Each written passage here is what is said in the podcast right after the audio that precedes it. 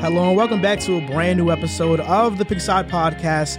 My name is Joel Moran and I'm here with River Brown and Andrew Velez. And this is now episode 119. In this episode, we are going to give our NBA Eastern Conference preview and predictions. This includes talking about each team's ceiling, their floor, the additions they made, and also giving our final seedings prediction at the end of the show. This is going to be a phenomenal episode. I can't wait to talk about it. Yep. Preseason of the NBA has already started, so we have seen some of these teams play, and we have seen how their offenses are looking so far, a la the Chicago Bulls. so we'll talk about all that today. And I'm glad we're talking about basketball. It feels like the season just ended, but it never ended for us because definitely. you guys that are watching and listening have been showing so much love to our basketball topics, even with even during the offseason where topics are extremely dry. But shout out to you guys. Before we get started, a Patreon shout out to Brian Jean Baptist, Ricky Bennett, E, Enzo Tomga, Matthew Jimenez, Sean Solis, Sean Rice Family, John Pintavelli, Sean Triplet, Burner Hoops, Cat Stevens, Ben Mack, P. Dot, George Garcia, Akari, Mateen, and Jay Aqua. Good old Jay I don't know what Aqua. Riv is doing right there because you're supposed to give an extra l- applause. Riv He's shrugged lazy. it off. He's lazy. That's your cue. Whatever. And also on Discord, it's not, you know, you don't have to be part of our Patreon to be on it. So if you guys want to join, the link is going to be in our description box down below. And honestly, just being honest with our audience, if you subscribe to our Patreon, that is really appreciated. We try to do an exclusive episode, but in all reality, I don't think you're getting any additional benefits that you would usually not get. I Yeah. think we're pretty much operating from a non paywall and look, we're doing the questions on TikTok now, you know? I Oh. kind of felt bad about it uh like earlier when I was thinking about it because I'm like, man, the people that are subscribing to our Patreon are really subscribing out of the love for the podcast more so than the benefits they get from it Yep. uh with the exclusive stuff. So that that is just amazing to me. Man. they've been real. They've So been let's real. get started on this Let's go. episode. We're going to go from 1 to 15. First team, the Philadelphia 76ers. They were the number 1 seed, 49 and 23 record. What is your idea of this team? They they might not have Ben Simmons. What's going to happen? What what are you guys thinking right now about this team? Well, I'm going off the assumption as of right now, Ben Simmons isn't going to play, and they don't have anybody they got back for Ben Simmons. So this is a team being led by a guy who was in the MVP conversations when he was healthy, Joel Embiid. I feel like he had a strong candidate to be the MVP. His backup mate, Tobias Harris. You know, Tobias Harris put together one of his best consistent seasons, being as he walked into the regular season, he was consistent, and then even in the playoffs. Aside from a few hiccups, he was mainly inconsistent for that. He was mainly consistent for that team. Seth Curry had a great year last year, being that guy, that shooter. Sometimes he played on ball, sometimes he was one of their lead playmakers. Now, this team, you know, for the most part, they're bringing everybody back. You know, Danny Green is back. Tyrese Maxey, year two. They drafted Jaden Springer. You know, they have Andre Drummond now, a guy who's comfortable in his role now, backing up Joel Embiid. I think this this team's ceiling it's probably like a six, seven seed. You know, I just losing Ben Simmons, one of your defenders, your lead playmaker, a guy who, for all the knock we give him, for all the narrative behind it, he's still a very valuable player for that team, especially in the regular season. A guy who can literally do everything aside from shoot the basketball. It's going to be tough. I mean, you have defenders that can definitely fill that void. Matisse Thybulle, Danny Green, guys on the perimeter. Tyrese Maxey's a really good defender for his position. So you have guys that can fill that void. And of course, the scoring is still going to be there because now it's more spacing for Joel Embiid. You can put out four shooters, including Joel Embiid. You have five. You're not going to be able to double team. So I think it's good and all in all, but you still Ben Simmons that def- defense, that playmaking. You know, it's going to be a huge loss. So ceiling, I can definitely see a six seven seed.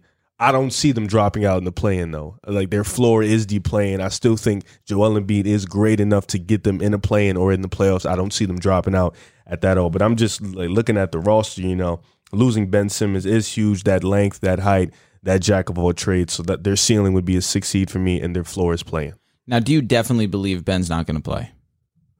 I can't give you a definitive answer. I think, and I said it on the pod uh, last week or two weeks ago. I think he'll eventually end up playing, but I can only go off of the assumption of today. So as of today, no, he's not playing. Because He hasn't even reported to training camp. my analysis is based off Ben Simmons playing. And because I do believe he is going to play with the 76ers. I just don't think that he's going to sit out and miss out like you guys spoke about. I'm missing out on all that money. And I think he has too much to prove to not play because you, you're only as good as your last performance, and his last performance wasn't the best. And I think him needing to get on the court, him show off his skills, like, listen, you don't think my trade value is here, but I'm still Ben Simmons. So ultimately, I do think he'll come back. With that in mind, Philadelphia 76ers with Ben Simmons ceiling is the one seed. Last season we saw it. Not many not many people going into the season thought that the Philadelphia 76ers would be the one seed last season. Of course, you looked at the Nets with Kyrie and KD prior to even getting Harden. Nets were probably the favorites to be the one seed. Milwaukee, same thing. Uh, You know, their ceiling was the one seed as well. Now, with Ben Simmons, with having a chip on his shoulder, having something to prove, their ceiling should be the one seed. Their floor for me is probably with Ben Simmons, four or five. The East is getting, getting talented. The Nets trio now is going to play a full season together. It's possible they're the one seed. You look at Milwaukee, same thing. They just won a championship. It's possible they could be the one seed. So I'm looking at the 76ers. I'm looking at if the issues aren't mended, that could that could have an impact on the chemistry of the team overall. Uh, but truthfully, I don't I don't believe that is going to be that big of an impact. I think that Ben Simmons has something to prove this season. I think he's going to be improved from last season to this season. I look for his numbers to go up. I look for his aggression to go up because if not, then people are right about him, and I don't think people are right about him right now. Of course, you don't think. I don't. I don't think Ben Simmons has that drive because if he did, he would have never taken the comments of the fans of the team personally like he did. He played bad, simple as that. And For sure. if he had that mindset of okay, I played bad, but I'm going to prove myself now, he would have reported training camp. We wouldn't have been hearing these reports. This is alarming. I don't think Ben Simmons has that mindset where he wants to be the best player he can possibly be. My biggest question for Philly: Who's going to be that third guy? Is it, is it going to be Seth Curry? Is it going to be like who else? Danny Green, Korkmaz, is Thybulle going to develop? Are you saying without Ben Simmons? Yes, without Okay. Ben Simmons, because I don't think Ben Simmons is playing. The third guy's probably going to be Seth. Is he ready to take on that type of role, though? I am not sure.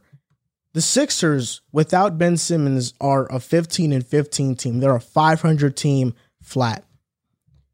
People are going to realize his true value once Philly starts losing sure. without him. And that and that I think that's a perfect scenario for Philly, right? Because if you're winning without him, well, we can't trade anything for Ben because you know you guys are winning. he wasn't that valuable. If they start losing, if they tank to the play-in, going from the one seed to the play-in, oh, Ben Simmons' Yeah, value shoot shoots up. Oh, Definitely. you know what? Wow, he the, and look at all these advanced analytics. So that's probably best case scenario. I think their ceiling is a three seed though. If Embiid stays healthy, I think they can get there with a Tobias big if. Harris scoring 20 a game exactly. And my predictions for Philly is mostly based off of Embiid not staying healthy the entire year because we haven't seen Yep. it yet. And their their floor is a playing team. They're, they are. They, there's a mm-hmm. chance they don't make the playoffs. I think they'll be right there, but this could get really ugly for Philly and for Ben Simmons' camp. This is just a mess of a Before you give your two cents, I want to say my take on if Ben isn't there because you guys are. I, I'm I'm pretty much on the same track as you guys. Without Ben Simmons, I'm not fully all in on Philadelphia. That being said, Seth Curry being the third option, that's basically what he was last season in the playoffs. for sure. But let's let's on be, offense. on offense, oh for sure. Yeah. But what else are we really talking oh, No, about? yeah, I'm saying, yeah, you you know what I'm saying. You know what I mean. So I think they'll still have success. I think Embiid's going to be forced to be more dominant. I think Tobias is going to be uh, forced to be more assertive as well. Probably take on some more facilitating role that I don't know if he's probably ready for. He could pro- he could definitely do it, but I don't know if he's going to be, be best suited facilitating the offense. I think Seth Curry is going to be more than capable. We, we saw him take on more responsibilities last season. He definitely thrived. I think it'll continue on to this season. So I don't think that it's too much of a drop off without Ben. Do I think they go less than one? Without a doubt, without Ben. If if they're without Ben next season, they'll probably drop to around five or six. That that'll oh. probably without Ben, that'll probably be their ceiling for me, five or six. I mean, you lose that. Oh, ceiling, yeah, yeah. I Apologize. I yeah. should. No, I didn't say that. You're right. Thanks for helping me out there. No, without Ben, their ceiling is five or six. You lose that defensive presence. You lose that athleticism, that ability. That hurts. don't be surprised if we see a Tyrese Maxey breakout. That, that, that's No, that's a, Yeah. for that's, sure, man. That's what I think. You know, I've seen a lot of the MIPs. He can be a sneaky dark horse. You know, I think he'll get that starting one spot. You know, this is a guy who can defend at a high level. This is a guy who can score. He has that mid range pull up, and he, you know, he's a sneaky underrated playmaker. And they're going to need guys like that to step up and play that position because you're losing the one of your best playmakers on your team. So don't be surprised on the Maxey, you know, takeover. But they have shooters still. Who takes over the point guard role? Would would you It's going to be Maxey. Okay. Last year, per 36, averaged 18 and 6 around 5 assists ish. Like, man, th- He's this good. kid. And when he came in during the playoffs, he really sparked the. he, I think, and you know what I, th- I I like about Maxey the most is that I think he does have a killer mentality. I think he is a dog, and he's a great basketball player. He can step up and be that third guy. Yep. You know, and I, I'm, Ooh, I'm, not glad you. say that yet. I'm glad you mentioned that Tyrese Maxey is there because that's somebody I didn't forget about, but I didn't get to yet. hmm But with their additions that they made, like Drummond and Niang, I don't really see anybody stepping up. I think Niang is a good floor spacer. He's going to be cool. Drummond, it'll be all right. But Maxey is the guy that I think has to take that next step for Philly to at least remain as a threat in the East, somewhat of a threat. I mean, that's pretty fair. I mean, re-signing Danny Green was also huge for them. You need that three and D type player. He was huge for them when he went out. He was definitely missed. Andre Drummond is interesting because at this point in time, are you taking Dwight or Drummond? I'm t- you, I think Drummond can be a Dwight if but he do you understands. think he can do it as well the the job as well as Dwight did? he has the he has the he has the physical tools. He has the ability. It's just it's up here. Everything's up One, here. I agree with that wholeheartedly because 2020 we saw Dwight have a lot of success with the Lakers. Drummond comes in, complete opposite to a degree. Now Mm-hmm. they switch roles again. I'm not too confident in Drummond, truthfully. Yeah, no, I, I agree. I'm I not think- either. Yeah, I, I'm not either. I think, but the mindset is you're coming in, you're playing behind Embiid. You know, you you didn't get many offers on the table in free agency. Now you have to come in, you have something to prove. I think with him coming off the bench, he can. I'm not listen. I'm not buying any stock on it, but I think he can definitely change the mentality with being in the position he's in right now. You know, so it's it's going to be tricky. But like like we said, you know, Tobias is going to have to take on a big role. That 20 points per game is not going to cut it anymore. You lost Ben. Now you kind of have to up it up to 22, 23 points. We need to see consistency yet again because Embiid is going to need help. And like you said, Yeah. a lot of my, you know, thing is banking on Ben what not- we've seen. Mhm. Oh, Ben fair. not being there Yeah. and Embiid being injured a lot of the times throughout the season. So if Embiid goes down, oh, they're toast. it's it might be over. You know, they can lose a stretch of games and then they'll have to crawl back in. So Philly's in a tough position right now. I think a Tyrese Maxey breakout also allows Philly to try to get to offers that don't feature a point guard. Yep. I think right now they're fixated on getting getting an offer that features a guy who can facilitate an Yeah. offense. Now, if Maxey breaks out, that burden is now relieved. Okay, we can look at a wing option. We can look at maybe a four to complement and beat a little bit more. So I think it, it frees them up a lot. The uh, pressure of getting a guard. I think if Maxey breaks out, then that Buddy Hield Richaun Holmes swap doesn't look too bad because now you have a point guard and you can just bring in scorers and a defensive big in Richaun Holmes. So it just depends on Maxey. Really, it's going to be you know it's a, it's a lot on his hands right now.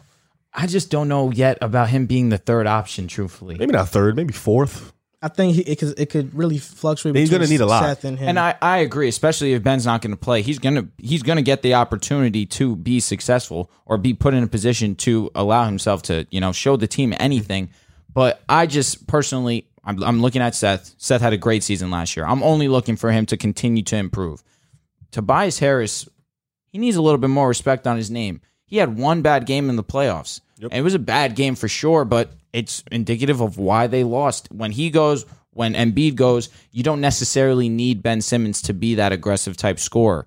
But when obviously one of them's having a bad night, they're liable to lose. So I am looking for Tobias Harris to have an excellent season this year, regardless whether Ben's there or not. The second best team in the East last year were the Brooklyn Nets, 48 and 24. And it felt like they made an all star cast of additions Patty Mills, Paul Millsap, Lamarcus Aldridge, James Johnson. Then they secured their future with Cam Thomas and Kessler and Day'Ron Sharpe. They made a lot of great moves, and I think we all are picking them to make it out the East if healthy. We know Nope. Kyrie right now with vaccine, we're not getting vaccinated. That's a concern if he's going to be there or not. What do you think about the Nets this year? How are, where, where are they going to finish in the East? This is the biggest mystery right now. It's Is this a mystery? I think it is because Kyrie has made it that. this is Fair the enough. best team in the league. Kyrie or no Kyrie. Oh my! This is the God. best team in the NBA. Kyrie has become, no offense, one of the most expendable superstars or all stars in the NBA. This team doesn't, with Kyrie, they only make him more dangerous, but this team doesn't need Kyrie because of the additions that they made this offseason. Bringing LA back, you know, shout out to LA. He's healthy, he's able to play. Shout out to him. Bringing in Patty Mills. Had an, a great draft and getting Kessler Edwards, Day'Ron Sharpe, and Cam Thomas, another guy who James Harden just said was a better player coming out of college than him, which he was. I'm not. I, I watched. No, he was. He was. He was. He was. Harden was like the number two, three pick, wasn't he? that was a different time. He was a, Cam Thomas was a better scorer coming Cam out of Thomas college. is better than James Harden coming out of college. yeah, I think I don't- so. I don't I think he was with a better scorer. I think he was a better scorer coming out of college. I think Cam James Harden. Thomas is different, man. But like I was saying, What you pick know, was Cam like twentieth? That don't matter. I'm gonna be I'm honest. sorry. All right, we'll see. But Go ahead. um, you know, bringing back Blake Griffin, you know, Joe Harris is still Yeah. there. This team, Paul Millsap, getting him. This team is deep. This team can run eight, nine deep. Bruce Brown is still there. Kevin Durant and James Harden are two top seven players in the league. Kevin Durant being the best player in the NBA, and James Harden being that top six guy. This team has more than enough to get past Milwaukee. It has more than enough to get past LA and win the chip. They have shooters everywhere. They have depth as depth at the big man position, which they needed to handle Giannis and Bam and those bigs in the East. And they can handle Anthony Davis and LeBron because they have depth at that spot. So I think this is the best team in the East. This is a team that got retooled and refocused. And without Kyrie and all the drama, I think this team is still good enough to go to the finals and win it all. now you're saying this without Kyrie. Yeah. Uh, that's They're clear. still the best team in the league. I, I think Patty Mills is being slept on a lot. okay, I mean I'm not disrespecting. He's not Kyrie, but, But- he can fill that. He's not Kyrie, but he's 42% from three. Uh, a gritty defender, tough as nails. I like Patty Mills a lot. So again, mine's predicated off Kyrie being there. With Kyrie being there, there there's still a cheat code. Obviously, apparently, you think without him, there's still a cheat code. So you can only imagine how it would be if Kyrie Irving was on the lineup with James Harden, KD, Blake Griffin, LA, Patty Mills. The team's loaded. Unfortunately, it's amazing. I, I gotta, I gotta be. Listen, unfortunately, it's good. I, I can't support this man, Kevin Durant. Nevertheless, uh, just being honest, they, have the best offensive firepower in the league. You bring in a guy in Patty Mills, you only add to that three that lethal three point shooting, and, and you're right. You you hit it right in the head. Without Kyrie, even though losing Kyrie is a loss, I don't believe that they're the same team without Kyrie Irving. I don't think they're better than Milwaukee without Kyrie Irving. Uh, unless you you think that Patty Mills is going to be the solution, and, and that's going to be enough to get over think- I have a Milwaukee's question team. because I think this is an interesting one. Not to toot my own horn. James Harden, without Kyrie, now gets more opportunity. We can't forget about that. I think James Harden was healthy and he comes back, they beat Milwaukee. Okay, Like they beat Milwaukee. I think if Harden's fully healthy and he comes back, they win. but you don't. you know the thing about it is I think when you tell James Harden you're going to run the offense, it's all you. We're running through you. Score, pass, do what you do.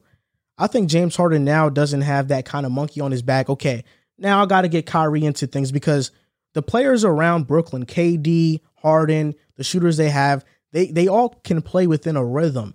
I think Kyrie's that one guy that occasionally you have to get out of the rhythm to appease him because his scoring is He's very not very predicated off of rhythm. For sure. The rhythm of a team and an offense. the one thing that I do want to say is health wise, can we bank on these guys? Mm-hmm. Uh, other than Harden last season, because obviously Harden has had a clean bill of health up until last year. And last year he really wasn't hitting the gym because he wanted to get out of, out of Houston, and he goes and goes to to Put Brooklyn. himself in a bad He, spot. he did. He put his body in a bad spot to to get you know it, to get to a point where it failed him uh, when he needed it most. But as great as Kevin Durant is, of course, can we trust that he will be there the full season for him for them to be that top seed in the East? I don't We think they can't need to trust it, but they were 29 and 7 with James Harden. I don't think they And need to Kyrie be the top Irving. Kyrie Irving, uh, he was out too. He didn't play the majority of the season. Not the he he did play a good portion of He the missed season. over half. How many games did he play? Do you have it in front of you? Rev, you can search it up for I me. got you. Go ahead. They were 12 and 6 without Kyrie. Okay, I mean, regardless of that, you're right. Nah, he James played. He played 54 games. Yeah, I was Okay. gonna say he played a lot, good, decent amount of, of the season, but I do firmly believe Kyrie Irving, what he gives them offensively, will be missed. You're losing 27, 28 points per game. We can't just overlook that. And, and if we're going to talk about the depth, of course, Joe Harris is is a, a solid shooter. Patty Mills, solid shooter, good facilitator of the offense. I'm not ready to say without Kyrie Irving, they're better than Milwaukee. Lakers fan. Okay. Uh, let's just uh, let's get on to uh, Brooklyn. Right. My biggest question for them is just defense. That's really it. That's really it. Offensively, they're the best team in the NBA. With or without, without Kyrie, they're going to be the best offensive team in the NBA. Mm-hmm. James Harden had worse personnel in Houston, and they were amongst the top of the league, either the second or first every year. For sure. Now they're getting that in Brooklyn. Kyrie makes this team unfair. Agreed. But without Kyrie, they can still compete for a championship. And I'd even say if Kyrie was in the building and the continuity of the team was there, their chemistry is there, I would say this would be my pick to, to beat Golden State's regular season record of 73 wins in 2016. But because that's not the case, I won't say that. But my biggest problem is defense. Are they going to be a bad defense, uh, one of the worst in the league like they were last year, or are they going to be top 20 at least? Because they don't have to be a top 10 defense, just have a top 21. I don't think that's the case because what they did in free agency, their identity, I think they're saying we're building our identity around offense. Yeah, you got Millsap, who's a good defender, but between him and Jeff Green, who's better right now, it's a toss up. Lamarcus Aldridge isn't offering too much on the defensive side of the ball. And with all the players they got, how many minutes is Claxton going to get realistically? You know, so I think they've accepted their identity of being an offense first team, but they have to show more effort on the defense side of the ball if they really want to be a lock to make the NBA finals and win it all ultimately. I don't even think that's the case. You know, they played. You watched them in the playoffs, man. They played the best defensive team in the in the East. You know, in Milwaukee, they had the, Milwaukee. We was talking about it. They had the personnel, this, that, and third. What they gonna do with Giannis? And granted, yeah, Giannis wild out, but there was Brooklyn had a lot of key stops, and they played pretty solid defense for a team that doesn't have personnel to play defense. You know, so I think come playoff time when they lock in, they'll be able to lock in against any team. It's just what other team is going to be able to score with Brooklyn. I think that's always going to be the question because on, on any these like defensively, Brooklyn can guard in the playoffs, but on offense, can Milwaukee? That was the question. Can Milwaukee score with them? It's going to be the question for Miami, Atlanta. You know, the same question. Can these teams score with a team that's led by the greatest scorer ever, and then top five scorer ever. Top five scorer. Like these are two of the top five guys scoring of all time. Like, so are these guys? Are you going to be able to keep up with them? I think that's going to be the question. Milwaukee still has the guys to to go toe to toe for them. Oh, for They don't sure. have Tucker anymore. No, we talk that's- about offense. Yeah, offensively, I'm saying. Yeah, offense. Offensively for got sure. that. But another thing we have to take in consideration, and I don't want to go too deep into it because they're the next guys, and this is a lot of my argument. They're going to be playing a whole lot more loose now that they won a championship. Think about that pressure that Giannis had on his shoulders. Think about that pressure that Middleton had on his shoulders. I'm not I'm not as great as everyone thinks that or you know, I'm not going to be as great as I think I am to the rest of the world unless I win this championship. Now they have the championship. Now they've been playing with confidence. So now I- can really start to back Milwaukee because now they're going to be playing loose. They don't have nothing to prove to anyone. It's just added now, and that's going to be dangerous to watch. Speaking on Milwaukee, Let's the. Bucks are the third team, Yep. the third best team in the Eastern Conference. They went 46 and 26. They added Sandro Mamukelashvili out of Seton Hall. Shout out to Seton Hall. He was getting killed the other day. He was. Against Giannis. Giannis was Come on. violating It was so funny. What can he do? Yeah, it was hilarious though. Bobby Portis got re-signed. They brought in Semi Ojeleye, Grayson George Allen. Hill, and Grace Grayson Allen. But subtractions. PJ Tucker, huge. That's a big loss. That's a big loss. Oh, that's incredible. Yeah, it's a bad loss. Bryn Forbes, who won them a game versus Miami when he went crazy. He ain't went do a damn thing. Anything after that, he literally did nothing. But those are their losses, and They get DiVincenzo. DiVincenzo back. getting him back is going to be huge. Where do you see Milwaukee? Do you think even after winning this championship, they're kind of being the slept-on team uh, of the Eastern Conference? Giannis said it. He loves being an underdog. Yeah. And I think this Milwaukee team thrives off being the underdog. They're still a championship contender. They- They're in my tier ones. They are one of the cream of the crops. One of the they are the second best team in the East by far. Even if you throw them in the West, I think they're a second or third best team in the West too. This is one of the best teams Definitely. in the NBA. Losing PJ Tucker, obviously, for playoff purposes specifically, it's huge because he's one of those guys that can man up and guard one of their best players on the opposite end. But you bring in guys like Grayson Allen who can shoot the three ball. You bring back Bobby Portis who brought that energy, Yep. that eruption in Milwaukee. You know, he brought that vibe. George Hill's back. You know, this is this is still a solid team. You know, Rodney Hill, they brought him in for depth purposes. Dante, Di- oh yeah, sorry, Mhm, Rodney. okay. What I said, Rodney Hill. Hill, Rodney Who the Hill, hell is You- Rodney George Hill? Hill. You just combined. Oh, that's yeah. what happened. Okay, Uh-huh. yeah, Rodney and Donte DiVincenzo, who they missed for most of the playoffs. He's back. He's healthy. I think he's a solid defender. Can shoot the three ball. This team is still loaded. This team still has shooters built around Giannis. PJ Tucker losing him is going to be huge. But like you said, confidence. Yeah. I think they're able going to be able to play loose. Giannis is more confident in his game. He's going to come back, and he always comes back with a new, That's a with fact. something new. Yeah. So maybe we come back and we see a little bit of the mid range game. He sees how dominant he is. He's going to be great. Jrue Holiday's still going to be that steady guy at the point guard spot. Khris Middleton, maybe he comes back. He ups his game. He just won a championship. Yep. So I think this team is still loaded. It still has all the pieces it needs to be. And their ceiling, obviously, is a championship. Their floor is the second round. If they lose out in the second round, like Brooklyn did, granted they got hurt, but like Brooklyn did last year, obviously they have to look at things. Mike Budenholzer, he gets another year because of the championship. I know we wanted him out, but he made some adjustments. He got the championship. Giannis dominated. So, like I said, ceiling, chip, floor, second. Not even no floor is the ECF. Anything lower than the ECF is a failure in my Well, eyes. it's it's going to be tough because we had a situation like last year where the two and three were the teams that we probably thought were going to the NBA Finals. then obviously context gets added. Of course, But no. as of right now, anything under the ECF is a, f- it's a fail to me. if you just clicked on this episode and you skipped over to the Bucks portion of the podcast, what Drew said was about he talked about Middleton, Holiday, and Giannis playing much more free, which I think was an excellent point. They're going to be playing much more free. They don't they don't have that added pressure of trying to win a championship. And I think that can either play to their benefit or detriment because interesting. Now if they don't have pressure, okay, we don't have to be the one seed in the Eastern Conference. We can cruise by the regular season, get the fifth seed.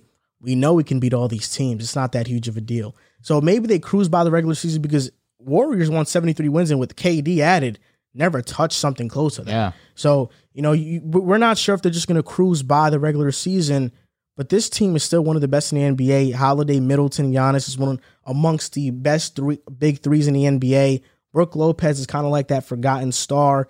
DiVincenzo's there.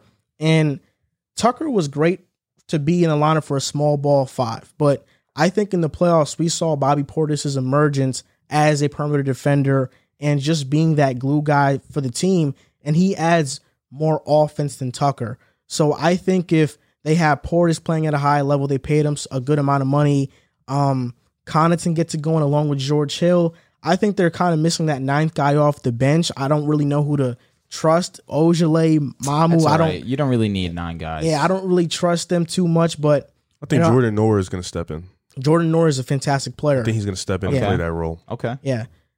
This is ceiling wise the number one seed in the Eastern Conference that can make the finals and win it once again. The, the- this is amongst the tier one teams contenders in the NBA. Floor seating wise, it's three. I, I don't see them dropping below three. Yep. And Giannis always stays healthy, and Ah, always is strong, man. I think he always usually stays For the, healthy. in the regular season, for the most part, I really haven't thought of a scenario where Giannis has been hurt. It was my versus Miami in the bubble. Last year he got hurt too. he played. well, that's what He we're saying. played. Regular season, he's always No, healthy. for- Yeah. yeah, and even then, yeah. he plays. Like, Yeah. I don't see Giannis missing games. We could see an MVP run right here. We could see him win Another the MVP one.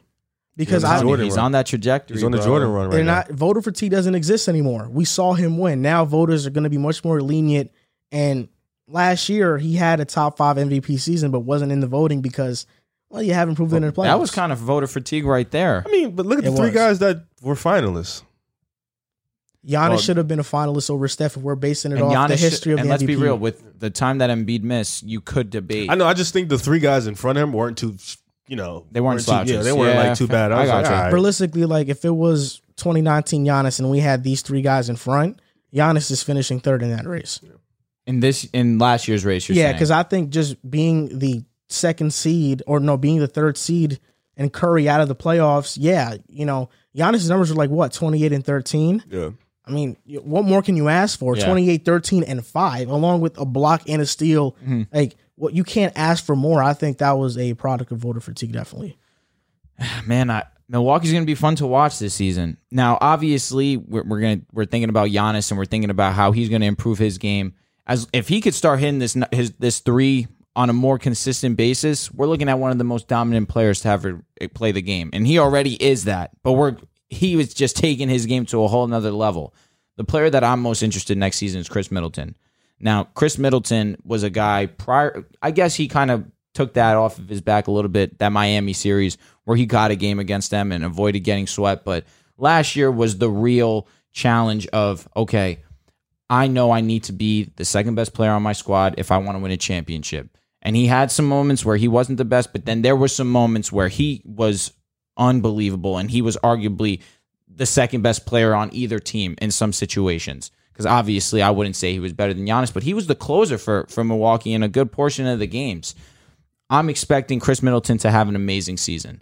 Now, he's not playing with any type of pressure. Of course, Middleton is usually a great regular season player, but I'm just expecting him to just come out with even more confidence. He's he's shown himself what he can do in the biggest moments on the biggest stage. And I'm just only expecting it to continue and carry over into this year, truthfully. Now, like you guys mentioned, we're going to keep saying this. Their ceiling is the one seed, their ceiling is a potential championship. There's no way you can see Milwaukee dropping below, like Joel said, the three seed, because it's possible that they do kind of cruise in because they need they know. Listen, we are we are better than 95 percent of teams in the NBA on our worst night. We we don't have to really start our guys and put them at risk of, of getting injured. We need Giannis for the playoffs. We need Khris Middleton for the playoffs. We need Jrue Holiday for the playoffs. So I can see them maybe it's it's a possibility that they take it easy and they they settle for a three seed, but that has to be the absolute lowest I can see them going. The reason why I don't see it is because the mentality, For sure. and the mindset Yeah, of agreed. Giannis. I Not only that, but understanding that last year home court advantage saved you. Yep. You know, Very true. so you now I think the Bucks also understand that okay, this is home court advantage is very important, and I I think I- I they don't understood that, that. already before. I too. know. know, about- I- they I- went in Game Seven and beat Brooklyn at At Bro- Brooklyn. but Game Six was also a huge game. Game six was But huge. let's um, and game look, game, Game four and game three were in huge for them too. Because the they went down, going but they went down crazy. 2-0. Joel, you were in that arena. How crazy was it rocking? It was crazy. No, That's what I'm saying. they went down 2-0, went home. Home saved them. Let's be honest. Because they, But if they they, lost, if they went where out, was if the they went down, advantage, if though? they went down 2-0 and then went to Brooklyn, it would have been swept. it would have been over. Yeah, But I understand that, but the series changed once they went to Milwaukee. There was no home court advantage. You like they didn't have home court it was advantage. it was basically even. I understand what you're saying. Like obviously, when they went back home, everything changed. They realized, all right, we need to you know play better. So hopefully, we don't have to go down 0-2 And in But this. didn't they go down 0-2 versus Phoenix at Milwaukee? Yep. no, not at Milwaukee. Yeah. No, the Suns had a better record than them. Oh, they no, were it was home. a- oh wow, it was. And what saved them again? Home. But the they, home. Okay, they, so, they yeah. didn't have advantage. They didn't have home court advantage. But it's not. If you It's not about having home court advantage. It's about understand. understanding the I importance understand. of it. Of- no, Yeah. They had the best That- home record in the sure. playoffs. for sure. Yeah, They had the best home Yeah. record in the playoffs. No, for I've sure. been- just why I be trying to tell people that playoff atmosphere at home is different. Home court really matters. So And you're saying that they're going to be playing every single night, hard as they always be, do. just to. they, okay. They've shown us the last Yeah. three, four seasons that they do that. And I don't think we think do see them get gassed though. That's why I wouldn't be like this season. They were a third seed. Not that I they think kind because of Philly got better. they That's did what get better. Philly for got sure. better, and then Brooklyn got better. Yeah, Yeah, that's fair. So I- That's a I- good like, point. Right now, Philly got worse. Yeah, and I. Ah, st- I wouldn't say they got necessarily worse. If Ben doesn't play, obviously. well, speaking, yeah, Philly got worse, and Brooklyn obviously got better. But I think they they understand where they need to be, and they understand that the underdog mentality, and they even understand that people threw dirt on their championship Yeah. because of the Brooklyn getting hurt. But yeah, Philly definitely did get worse. Without Ben, yeah. Yeah. I think even if they bring back Ben, they got worse Yep. because the chemistry How is so? just messed up Okay, there. all right, good point. I think they already got worse even if Ben comes back. That's a good point. Very good point.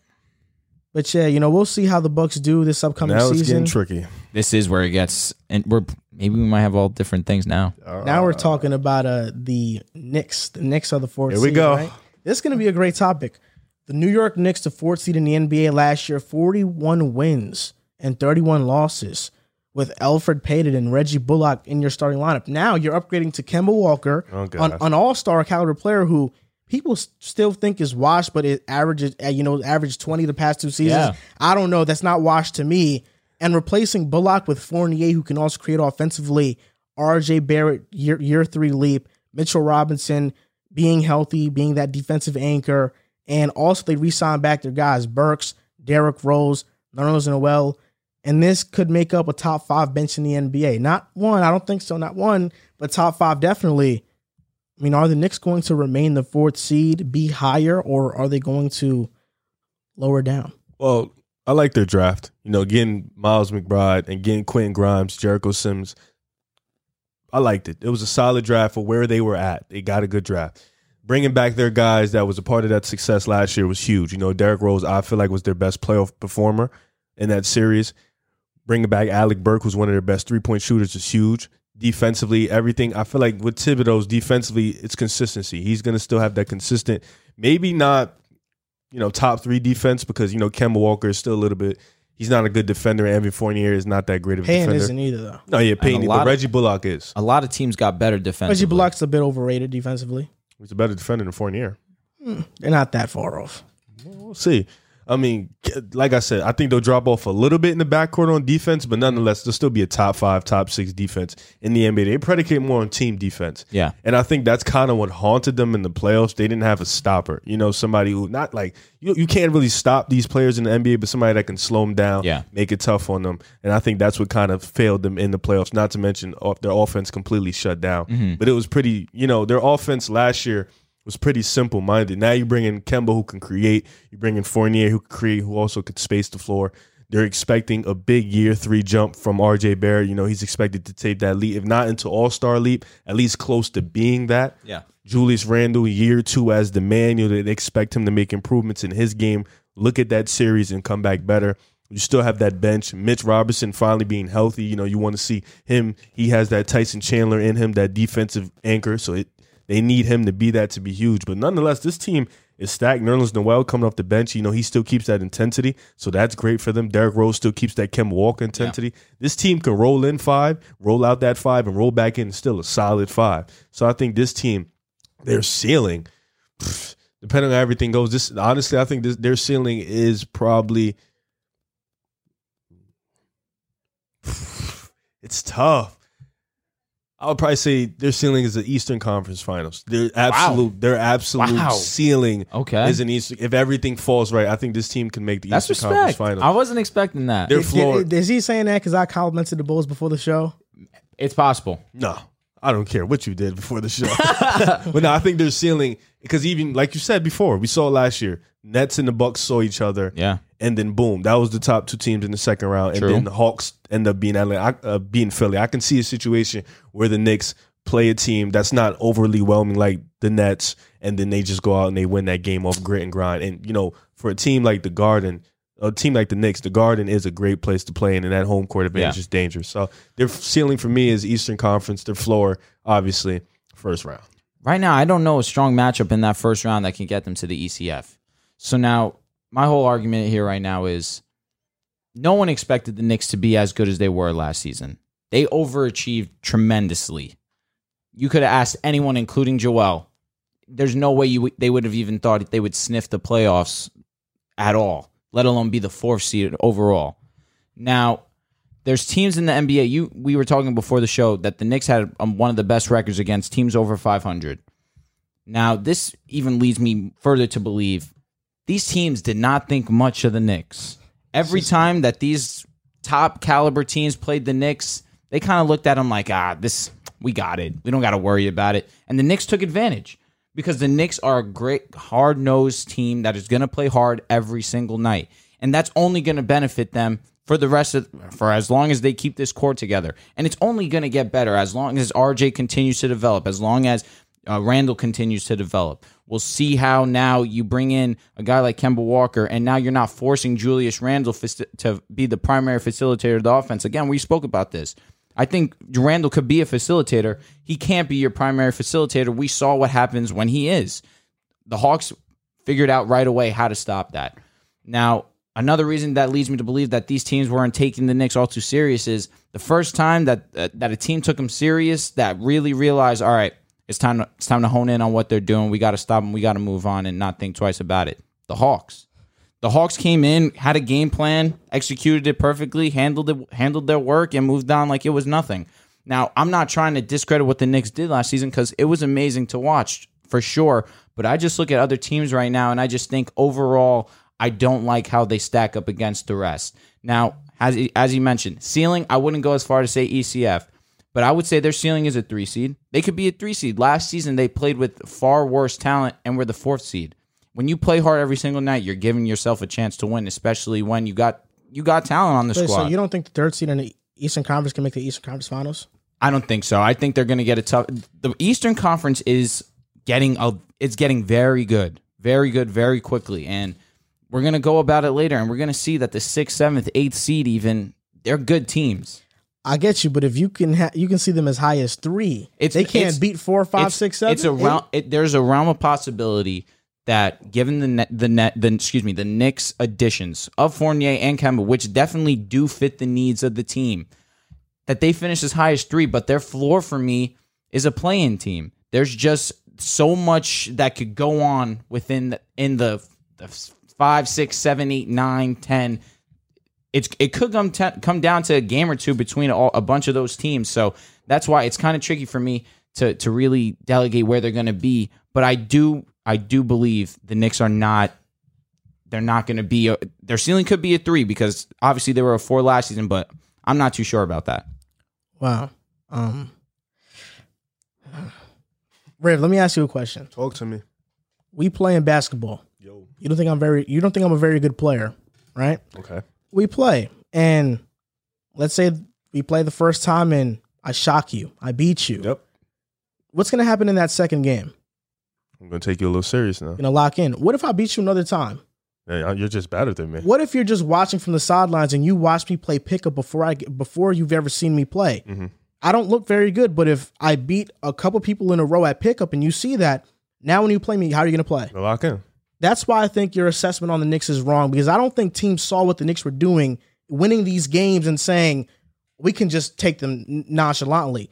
I think Tom Thibodeau has that respect of every coach in the NBA that his teams come out to play hard. We have to take them seriously.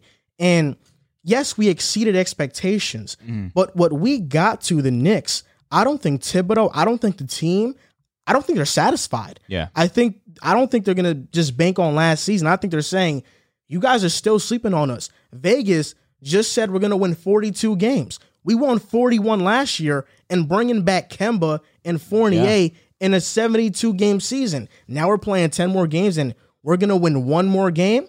I think the Knicks feel greatly disrespected mm-hmm. by all these tabloids. I think RJ Barrett feels disrespected being left off of lists. I think Julius Randle feels disrespected because I think people are saying on the outside that the season was a fluke.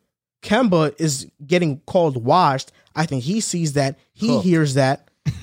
Everybody on the Knicks has something to prove. They have a Yeah. chip on their shoulder. We're going to come out and exceed the expectation of this lowly 42 wins. And now that we're getting back Mitchell Robinson, who can be a defensive player of the year candidate, wow. We can we can be a top team. I, I think we can be a third seed in the NBA. And you're right. If if we do face a good matchup in the playoffs, we can make the Eastern Conference Finals. But who You- who- good? You you guys know that I've said this before. If we face the Hawks in the playoffs, they don't want that smoke. No, they want. They don't the want that smoke. Not- uh, Cam Reddish, a report just came out that his trainer actually tells Cam Reddish, be more like RJ yeah, Barrett. I can't wait till we get into that uh, because I Be read more like thing. RJ wait till Barrett. we get into that. So, you know, he needs to be more like him because he understands RJ Barrett's a dog. He's a mentality. He's a bull. Yep. He's a bull, pit bull, whatever you want to call it, bulldog. He's a bull regardless. Yeah. He's a different breed. I think he's going to come out playing great. And to talk about the X's and O's of the Knicks, last year they were one of the worst pick and roll teams in the NBA because RJ Barrett was their lead ball handler in those situations. Mm-hmm. He's not very effective at this young of an age. Mm-hmm. Maybe he got better this past offseason. Kemba, Fournier are great in the pick and roll. Now our offense is going to be much more fluid instead of being reliant on Julius Randle ISOs, contested mid-range shots. I think our offense is going to get much better and defense is going to be relatively the same. You guys were third. You guys were third in defensive rating. You were first in points. You were 23rd in offense. So I think you know. Relative, I think the offense obviously improves into the teens. You know, Mm-hmm. they can get to 15, 14. That'd be great. And I think the defense will stay around three, four, five range. Top you know? five. Yeah. yeah, it will stay around that range. And I think that's incredible because, like I was saying, defense wins games in the regular season. You know, we saw Toronto, that team that lost Kawhi, they were one of the best defensive teams in the league, and they went on and they won a lot of games. You know, in the playoffs, what lacked was they didn't have a number one towards the end of the games. Yeah. That's why Boston beat them. But this team plays defense, and defense we saw last year wins games in sure. the regular season because it tires you out. In the regular it's season, a long no season, yeah. Yeah. So, I, like I said, I can see a situation where if the Nets and the Bucks play again, the Knicks could face Miami or face Atlanta and could get a win. You know, we seen Do Atlanta. we think that Miami. we didn't think Atlanta would beat Philly. We didn't. We But, at didn't. this- but we know the roster of the Knicks. We know the roster of Atlanta. We've seen what's happened already when they faced one on one. Let's say it's a let's new roster. Also, and Miami's a new roster too. That Yeah, got well, better. I wouldn't say new. let's there's say the couple Knicks are the third seed. But they're gonna have basically a new identity as well. Go ahead. Let, us say the Knicks are the third seed. Mm-hmm. Sixth seed is Philly. Cel- Celtics. I'll just say Philly. Let's just say Philly's a sixth seed. Okay. We can't beat Philly You can beat Philly in a series without Ben. I, without Ben, with Ben. You can beat Philly. I think with Ben we could beat them too. you guys are being generous because I don't We think just so. no, based on Ben just as Ben in the playoffs. yeah, I, I don't think so because well, we've seen Kemba in the playoffs. He's cooked. The- so Because let's not pretend like Philadelphia should not have beat Atlanta swimmingly. They That's our should have point, won it. though. My Doc is still the they, coach. they blew those games. If they just And you know, deci- you know what's the difference with New York? They have better, I think, better personnel to guard and beat. yeah. Noel, Mitch. but then you're also banking on Mitch staying healthy. But Th- Noel is He- still he Noel's a better healthy. defender than Clint Capela. I feel Uh, like. this was really the, an, an I- I anomaly season swore for it was Mitch. past two seasons that he was he's no, the gotten other year he up. was dealing with. Some he relatively stays healthy. He's not an injury prone player. Um, Can Julius bang with Embiid like that? Mitch can. he don't need to. Nerlens Noel can. Better than Clint, definitely. I just feel like there's no stopping Embiid. Truthfully, There is no, of course, there's no stop, but In I the think fourth quarter, they're, they're able to slow him down. in the fourth quarter. is Mitch has. Mitch is an athletic Jarrett Allen. nature. Okay. Like, Yeah, that's, yeah, like yeah, he's yeah. a longer athletic Jarrett Allen. Like Okay. he's, he's he has the knack like Tyson Chandler, and he has the the, the, the length and the size like Jarrett Allen. Like he is that type of special athlete. And Mm-hmm. Listen, seven I'm not, feet tall. I'm not down in the Knicks' abilities. I just think that other teams right now I look at and I just trust Oh, them yeah, I more. That's all that that. it You trust them over I don't Tom trust Philly Thibodeau right now. coach team. Uh, let's be honest. What was Tom Thibodeau in Minnesota though? It's not. They made the playoffs for the first time in like a drought. but really, what did they do? They were fourth seed before Jimmy Butler got hurt. They got hurt. And he tore his meniscus. They were the third seed, right? Yeah, Fourth. They were fourth. Something yeah, like that. Jimmy got hurt and Okay. they fell. They still made it. How long was Thibodeau on the team? it was two years. I think it was two years. It was the first like developmental year. The next year they got They had uh, Jimmy Butler, Butler.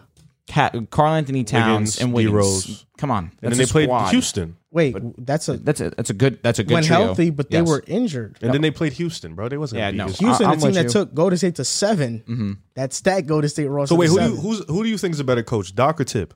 I think Tip, is a Tip, better Tip, coach. Tip. They win just the go down the line of the East? We could Rick Carlisle Tip. or Tibbs. Tip. I I'm not ready. I'm not ready to say that. What do you mean you're what not has Rick ready? Carlisle done? Huh? What has he done? He has a chip, bro. Yeah, I was yeah, about to but say. yeah, he he hasn't made the playoffs since then. He just made it last year. Yeah, he Two years did. in a. And, and the Mavericks were just like the what fifth, fourth seed. He has Luka. Okay, that's So- fair. He has so the benefit of, of coaching these great Thibodeau players, made the bro. playoffs with Joakim Noah as his best player. I want you to remember that like dearly. Okay. And Nate Robinson was the star. And DJ, not G. Augustin too. That's yeah. I need you to remember that. Like he did that. Like defense gets them in, bro. Okay, telling you. maybe I'll give you Rick Carlisle, but I don't think Indiana can be as good as the Knicks. Personally, I did personally. We're going to talk about it, so I'm going to hold off my opinion. But I think Tom Thibodeau, regardless, whichever way you slice the pie, what's he's your a top five coach for in, the in the Knicks? NBA. The ceiling is the third, third, seed. So we yeah. all agree third seed. What's Yeah. the floor? Floor is a playing team. Oh, Fifth seed. fifth for you. I got seven six. Okay. So maybe playing. Maybe Also, not. what I like about the Knicks a lot is that they can suffer through a few injuries and be fine. Yep. You know, Yeah, that's a good th- our point. depth is just insane. From one to fourteen, we have guys who can come in and play at a high level. I think teams can't say that. If Boston suffers an injury to Jaylen Brown, they're a playing team. True. If Philly suffers an injury to to to to, to, to, to Tobias. Tobias Mm-hmm. or Embiid, they're out the playoffs. You know, Nick Knicks, there will be If you fine lose still. Randle, you're toast. I don't. You know just if that's lost the best true. player on your team. If You we said- if we lose Randle, I think Kemba now jumps up to like twenty five a game, and I think RJ jumps up to twenty three a game and takes on that role. Randle hasn't shown us he'll get hurt. So That's fair. Until we see it, you know. I'm just saying you're saying Embiid, Tobias, well, Embiid he has just Embiid shown us- gets hurt. and that's fair. But I'm just saying you're saying I didn't say my guy- Tobias. he just he did. Oh, okay. But that's what I'm saying. You were saying they're these guys' best players, so I mean, take away Indiana, Randle. the Pacers, they always get hurt. Yeah. Fair enough. You know, Yeah. Boston, Jaylen Brown got hurt this past season. Fair enough. So those teams they Yeah. get hurt. Atlanta they, they they didn't stay healthy last year either. Mm-hmm. But Nate McMillan did a hell of they a just job. lo- they just Gallo lost was hurt a lot. DeAndre, Boban DeAndre was hurt. DeAndre Yep. was hurt. and they still made hurt. it to the E ECF. well, they were healthy, more healthy at that point. I mean, they lost one of their premier players at the time. Yeah. yeah, DeAndre Hunter that was, that was He a was big nice. Let's get into it though. Yeah, let's go, Let's, 'cause let's that's them right now. it. Let's let's go. get into it. Yeah, perfect segue to the Atlanta Hawks, 41 and 31 last year, the same record as the New York Knicks. And they signed Gorgui Dieng. They traded for Delon Wright, and I think that's a very underrated move, and drafted Jalen Johnson and, and your boy Sharife Cooper, Mr. Coop man. They re-signed John Collins. We all thought that was one of the biggest mysteries amongst this team last season.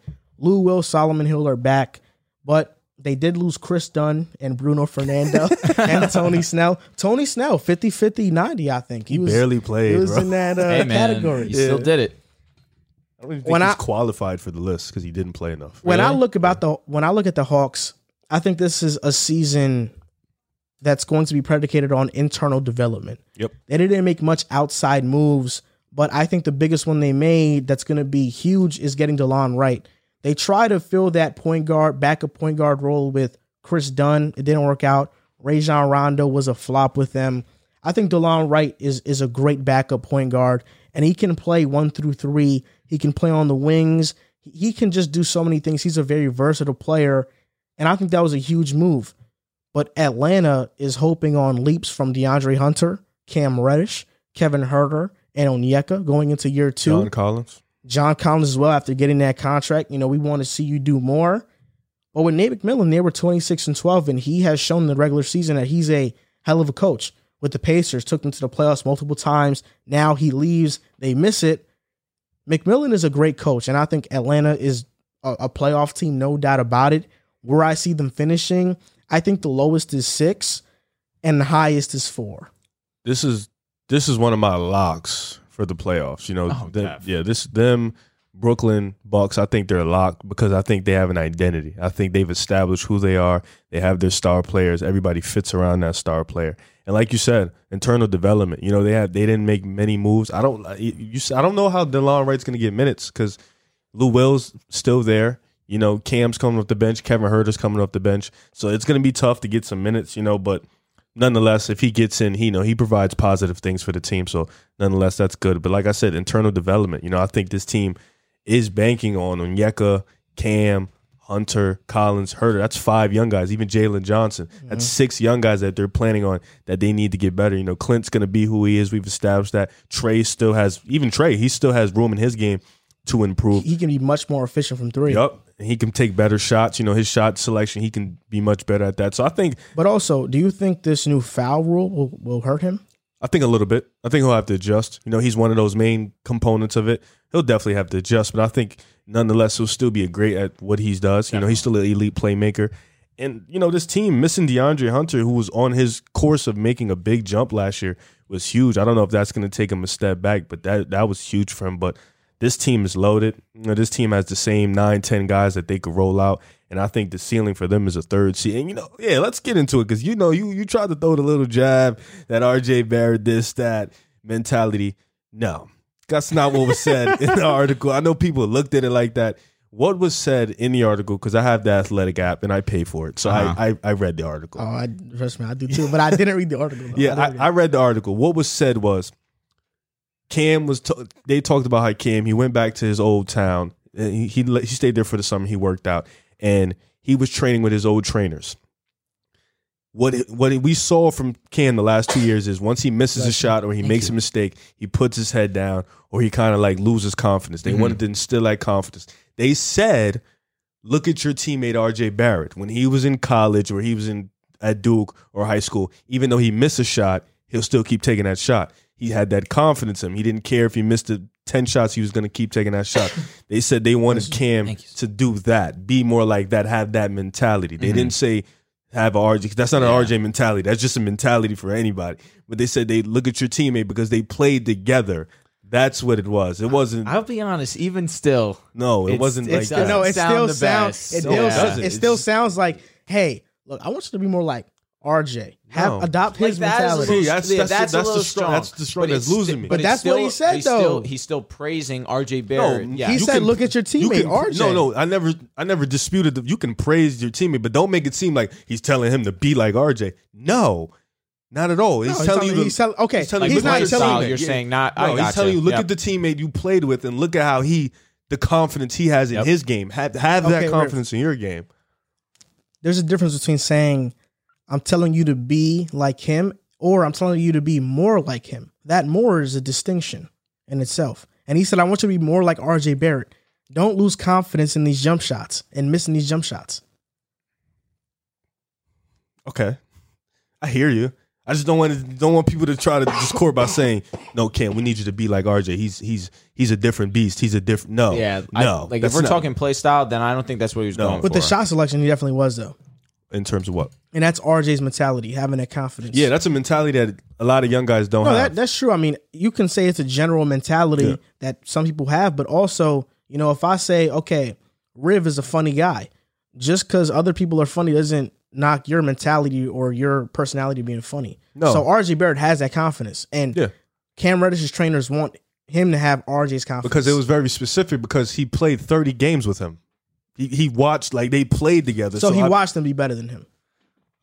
I, I guess, bro. I, like I don't know how you like you're gonna slice it into that, but he wa- like it's all right, bro. It's, RJ's better than Cam at this point. Oh, yeah. yeah, that's it. definitely. Yeah. Who has, who has more potential though? We know who has more potential. It's Cam easily. E, I don't Easily. know, bro. Easily. Easily, is Easily. crazy. Easily. RJ Hard work, just bumped- hard work beats talent when talent fails. What did work RJ hard. bump? thousand percent. What did he bump his point per game from last season to? Or, excuse me, the year About like before. three, to- four. I was gonna say it's like No, it's he's he's But better give your right take now. on Atlanta. So I do, I, similar to Riv, I do believe that their ceiling is a three seed. I don't think that they necessarily needed to go out and spend money to improve the roster. They ain't had none. I think it, well, that too, and I just think they realized they overachieved last season, and even in doing so, they were they beat the number one seed in in Philadelphia. They handled the Knicks with ease, and Milwaukee they gave a decent series. Sure, Milwaukee won that with with relative ease, but they still took a game without, uh, excuse me, without Trae Young when Giannis was playing. You understand? You know what I'm saying? So it's not like they should think, man, you know, we're not as good as these other guys. They're they're thinking we could bump with anyone right. Yeah, come on, That's, you're shacking a fool. Anyways, we he, they're thinking we could bump with anyone. We could legitimately beat anyone on any given night. That's the type of mentality that they probably went in with, and they have guys like Trae Young, who is a potential t- future top ten player in this league, one of the best facilitators in the game, one of the best scorers in the game for his at his position. He's a special talent. You match that with Bogey, you match that with Huerter, who I do believe is going to improve f- from last season to this season. Huerter showed a lot last year, and I'm not saying that he's going to be, you know, a superstar. I think he's going to be a very solid role player, and that's all you really need him to be. Uh, John Collins bringing him back that was huge. I kept preaching. You can't break that up what Trae Young and John Collins have, especially the way that John Collins performed come playoff time they they really had something nice going on. So I'm not necessarily thinking that they need to spend money. I do believe that this team has a, a great scheme already, has a good identity of being one of the better jump shooter uh, jump shooting teams in the NBA. Have a solid defensive front court in in uh, excuse me, Clint Capela and John Collins. They they are confident in who they are, and that's all they need to be. Their floor for me would at, at lowest be the sixth seed. I, I true I do believe that the Hawks are going to be a premier team in the East, and it's going to be fun to watch them. when looking at the Hawks, you mentioned it about John Collins. You can't split that up. I think you're right. It's good that they paid him. They couldn't pay anybody else. I mean, True. last offseason was their premier offseason. Getting Bogdanovich, getting Gallinari. Yep. Those were the difference makers. And even Rondo and Kris Dunn, we looked at the Hawks as a team that was going to make that jump. And that was in jeopardy until McMillan got there. McMillan really steered them in the right direction based on the talent and all these young guys, and hopefully they can develop. Yeah, this is going to be one of the better teams in the Eastern Conference. But Trae Young, how much is that foul thing going to affect them? I don't know if it's going to affect them that much, but I think there's going to be something to be said there. You're going to definitely see that effect because Trae does foul bait a lot. I think more than any player in the NBA. You don't see that from Knicks players, definitely not. Uh, but yeah, the Hawks are the Hawks are going to be a great, good to great team. But like I mentioned before, if they face Knicks in the playoffs, their season is going to be over. And what makes you say that? Just better. Oh, you went from Alfred to Kemba, and you still don't have an answer for Trae Young. I'll be honest, man. You guys are not better. I think we are. In what way? Just Culture. are. He said culture. Culture. McMillan to to Thibodeau is not that huge of a gap, if there even is one. what? I'm I'm firm on that. You lost me. I'm firm on that. why why is that? Thibodeau's like a top five coach in the NBA, bro. Oh my god! You gotta stop. What does he want to have? Uh, th- that, what is McMillan? I He's- agree. He just made his first ECF Exact- like 15 I'm, years later. I'm with you. I'm with you wholeheartedly there. That being said, it's not like Nate McMillan didn't immediately come to Atlanta and completely and completely Thibodeau change immediately them. came to the Knicks and turned them into a fourth seed. That's a great point. But Wait, what Drew. when they met up, what happened? What did what did Brad Stevens win with Boston? They went to multiple ECFs. Was he a top five coach? I would say so. But he didn't really win anything. Just went to the ECF. Brad Stevens win. is acknowledged as one of the better head coaches in the league. You could have used a better, Thibodeau's in my not? opinion. He probably is because defensive mindset that he brings to the Yeah, team come for He's the on. sure. most But it's not. respect. He's one of the yeah, most on. respected guys He has a ring too. You ain't even know that. with Boston. Yeah, you Back in didn't the even- day? No, No, wait. oh wait, He was Oh, really? assistant. Oh, okay. Well, and then went to Assistant. S- Chicago first. The one seed coach of the ECF. year. mhm. That very first year. They Don't lo- disrespect him. Yeah, he's oh, Yeah, come don't on, what- disrespect come him. on. just not all. I'm sorry. I'm not. he high has two on coach of the years. Thibodeau. I just want you to know Okay. that. All right. Fine. He can have all these accolades. Hey, Uh, hey, hey, hey, hey, don't do what you think I don't Dwane, do that. Dwane, Ca- Da- excuse me, Dwane Casey won Coach of the Year and got fired too. So it's not like it's That's a fair point. You Dwane know- Casey's a better coach than Nate McMillan. ooh, that's just that's hot. I, I'm a fan of Nate McMillan. I I mean, no, I am too. I love Atlanta. I love their coach. I love what they're doing. listen, I'm not saying that. Nate, I, I- what I said was there's not a huge gap, and listen, there really isn't. There's not that huge of a gap. I don't know. You give you give Thibodeau this Atlanta team. This is probably the first seed in the NBA. ceiling third. Nah, I yeah, can't- ceiling third Yeah, for me. for sure. Floor five. I don't see them Fair. locking out. I, like I think they're a lock. Yeah, because Atlanta's moving up, that means a team has to drop down. But this next team we're about to talk about might not drop down because Miami, the Heat, they made a lot of big time moves getting one of the more underrated players in the NBA in PJ Tucker. And then also adding on Kyle Lowry to be the point the guard. hell? Markieff Morris was also a pretty good addition. I- I just think the Heat getting their getting these players in free agency and also re-signing Herro and Robinson, or not Herro, Oladipo, Robinson, and then extending Jimmy Butler. This did a lot for their culture, but they're gonna lose a lot of guys. Goran, Precious, Bjelica, Ariza, Iggy, Nunn. They're losing a lot of those guys. I do think PJ Tucker makes up for over 80% of those losses because he fits into the Heat culture so much. He's going to be that defensive stopper alongside Jimmy Butler. What I want, what I'm looking forward to see from this team the most is is Bam going to take that step? Because I think now that you get him a true point guard in Lowry, he can do it. You know, Goran Dragic's more more of a scorer, but with Kyle Lowry and Bam, does he jump up to 20 points per game, which isn't too hard to do? It's only like two points. He's at 19. Yeah. You know, he probably jumps up to 20, but is Bam going to solidify himself as more than just an all star, as one of those corner pieces? You know, so I think Lowry can unlock that part of his game, but this team is scary. They're starting lineup, and once Oladipo comes back, they're going to be a problem.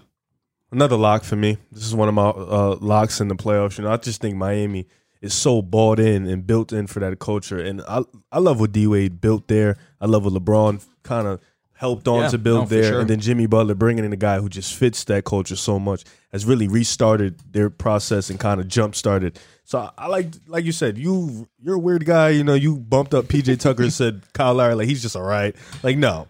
It's they got Kyle Lowry and you know they got PJ Tucker. Who just won the championship? Oh my, Kyle has one. he got one Yeah, before yeah. Who PJ. has a more recent? What? The, oh, come on, bro. Anyways, um, no, I can't hate on him. I used to do that all the time with the Broncos, so it is what both of these guys, Heat guys. You know, you're looking at this team, like you said, they're waiting for Victor Oladipo to come back. He's gonna bulk up that bench with Tyler Herro. I think you know Kyle Lowry, Duncan Robinson, Jimmy Butler. They're gonna start PJ with Bam. You know, Kyle Lowry bringing in another ball handler. That kind of was like one of the things they needed to do because Jimmy was the number one guy, being their best ball handler. He kind of did everything: rebound, defend, be their playmaker, and score for them. I think Kyle Lowry is going to kind of take that weight off for them. And of course, like you said, this could unlock Bam. You know, a point guard for a lot of bigs, a point guard can really unleash them. You look at DeAndre and Chris Paul. Yep. You look at like a point guard can really unleash a big man. I think the way Bam plays, he can definitely come out. Bam has already said that Jimmy Butler has been credited for his defense. You know, locking him, unleashing that defense, him getting him versatile and becoming more effective on that defensive end. So I like this team. You know, I hope my boy Marcus Garrett. I hope he makes the team. You know, he's a strong guy, good defender. But you look at this team. I think this team is eight deep. You know, Caleb Martin, he's good, but he's on the two way. Are they waiting for Max? I don't know how to say these Max guys. Strus. Max Strus, KZ Okpala, you know, a bunch of young guys to really step up. Omer, they're waiting for those guys to really step up because their bench isn't that strong, and that's the one thing that's really hurting Miami is how bad is their bench. You know, you look at Atlanta, New York, deep benches.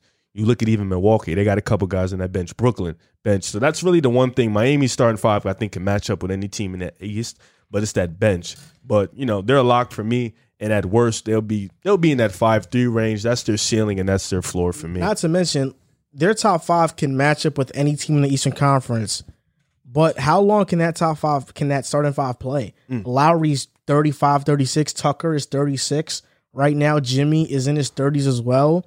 You don't have a lot of young guys in that lineup, and Duncan Robinson is great, but he's not bringing value defensively. Mm. Bam is the only guy who can play 36 plus minutes a game and even then, I would say stay, Yeah, and I would say stay healthy for the entire year. They're counting on a lot of older guys, and if their bench doesn't step up, they're gonna have dead legs. I do agree with majority of what Riv said. I think that this is probably, in my opinion, the most improved team going into next season. Either these guys or the Bulls. Um, but you bring in Kyle Lowry, you bring in PJ Tucker, automatically they're thrown into the conversation as probably the best defense in basketball right now you said it. I, I, I, I hate to keep reiterating points, but it's really perfectly said. You bring in Kyle Lowry, Bam Adebayo's game is going to be unleashed even more. And I think what my biggest concern right now with the Heat is who's going to be that offensive guy. Last season, they only had one guy average over 20 points, and that was Jimmy Butler. And Jimmy Butler got hurt, and that's why the Heat dropped off to the sixth seed. Once he came back, he really saved their season. And then Jimmy was spent come playoff time, and Milwaukee obviously had the answer for Milwaukee. Uh, excuse me, for Miami, handled them swimmingly. But I just don't know if this team is going to be as offensively dominant as needed to beat a Milwaukee, as needed to beat obviously Brooklyn. Defensively, they could bang with anyone. They're, they they really could have that claim as the best in the league. But offensively, I am concerned. I do think now you bring Kyle Lowry, it's going to relieve some offensive offensive stress off Jimmy Butler, and it's going to allow him to to play more or not spend as much energy as he has these past two seasons. Uh, uh, trying to score the basketball. We've seen it in the finals. He was spent, bent over, uh, trying to grasp gasp for air. He was as exhausted as could be. And last season, he ran out of energy too, and he had a terrible series you bring in Kyle Lowry, you bring in PJ Tucker. There's not as re- much responsibility on Jimmy. You need Jimmy to be the primary guy on this team in order to be successful. And I think that's what these additions do. But I do have my concerns on offense. the Kyle Lowry addition, yeah. I don't know how much the PJ Tucker addition makes for them offensively. Oh no, that's that has nothing to do with what I was. I was only talking about Kyle Lowry. No, I was I, laughing because he's. I, I, I, no, I thought you mentioned PJ Tucker. I could have no, sworn you only said thing PJ about Tucker. listen, PJ Tucker, Kyle Lowry, defensively. That's what I said. Yeah, yeah. That's what okay. makes them the one of the best, if not the, best, the best, defense. Defensive starting Dude, that's ridiculous. Kyle Lowry, Jimmy. Uh, you have Bam. PJ Tucker probably is going to Switch, start. It's a switchable defense, and then the probably who's it? Duncan and yeah, Duncan will start. Or, I think so too. Mm-hmm. They need Duncan to start because Harold needs to come off the bench right now. They need that yeah, scoring punch for sure off the bench. I, am really not that concerned about their scoring too much. Okay. And even with their scoring, I, I think the Heat are in that second tier of Eastern Conference teams where they're not quite a contender, but if an injury does happen to a contender, now we can get past them. You know, if a Harden or KD does go down, we can get past Brooklyn. You know, if, if we're just facing one of those guys, we can get past them. If Middleton goes down from Milwaukee or maybe Jrue Holiday, okay, two of those guys, we can beat them. I think Miami is in that tier. Jimmy Butler in the finals. Yeah, he didn't have Goran Dragic though, and that True. was huge, and that's why he was so Bam tired. Bam got hurt. Yeah. And then versus the Heat, I mean, now you have Jrue Holiday on him. Mm-hmm. I yeah. Now that defensive unit is just different. I think they came in with a different mentality. I agree. I think Tyler Hill is going to take this step, a, a, next step this year. Sure. Um, I see 18 points per he game from Tyler Herro. Yeah, I could see him okay. winning the, the award as well. Bam Adebayo, I think, takes another leap. I think Jimmy Butler stays around the same points per game averages, but Herro's going to be that key guy. And he's good enough to be a starter, but they want to start Duncan because Herro can create for himself. Duncan is much better suited to spot up and, and space the floor mm-hmm. for Jimmy, Lowry, and Bam. But I think people are sleeping on how good Tyler Herro can be. I mean, just two years ago, as a rookie, when he was in the playoffs, we were praising his potential. He was in the, he, you know, we were throwing him into categories of untradeable. Oh, you can't trade him for Harden. You can't trade him for I'll say. Lowry. Say them. Yeah, you you you know they and a lot of people fed into this narrative. Yep. Then sophomore season stayed relatively the same, but didn't perform in the playoffs. Now all of a sudden he is not worth much. He's just an afterthought. I think that's wrong. This guy's going to come to play, and I think he has a chip on his shoulder as well. I've seen some pictures of him looking bulked up in the offseason, so he's gotten stronger. The Heat can be the third best team in the Eastern Conference, and they, they can make the ECF. They can possibly make the finals if one of those stars are injured for those top teams in the Bucks and Nets. And their floor for me is the fifth seed. Yeah, I, I think you know the one thing about Jimmy, he's so unselfish as a superstar. You know, he's so he can do everything for you on that basketball court, aside from shoot the three ball, of course. But He he's could. just- ah, yeah, but he's just so unselfish, and Yeah. you know he can do everything. And I think that's what's gonna you know benefit this team. A guy who isn't a me guy, he isn't an ego guy. He doesn't care who takes the last shot. He just wants to get the win. And that's another guy, Kyle Lowry, PJ Tucker. A lot of guys without that ego. You know, you leave that ego at the door when you come into Miami. And like you said, Bam. You know, Bam and Tyler Herro are key for this team. It's key for the development. It's key for the culture. These two guys have to make that leap. And Tyler Herro can be a six man of the year. They're going to need him to play at that type of level off that bench, especially with Oladipo not coming back until the middle of the year. So they're going to need him to be big. But I think this team is really good, and this team can definitely make an Eastern Conference final if all things fall. But this team can stack up with any team in the East. Another key component that we haven't spoken about surprisingly is Erik Spoelstra. Erik Spoelstra is obviously one of the better coaches in the NBA. Period. He's taken this Miami Heat team from post LeBron, post D post Bosh, and really quick has already made them a serious contender again.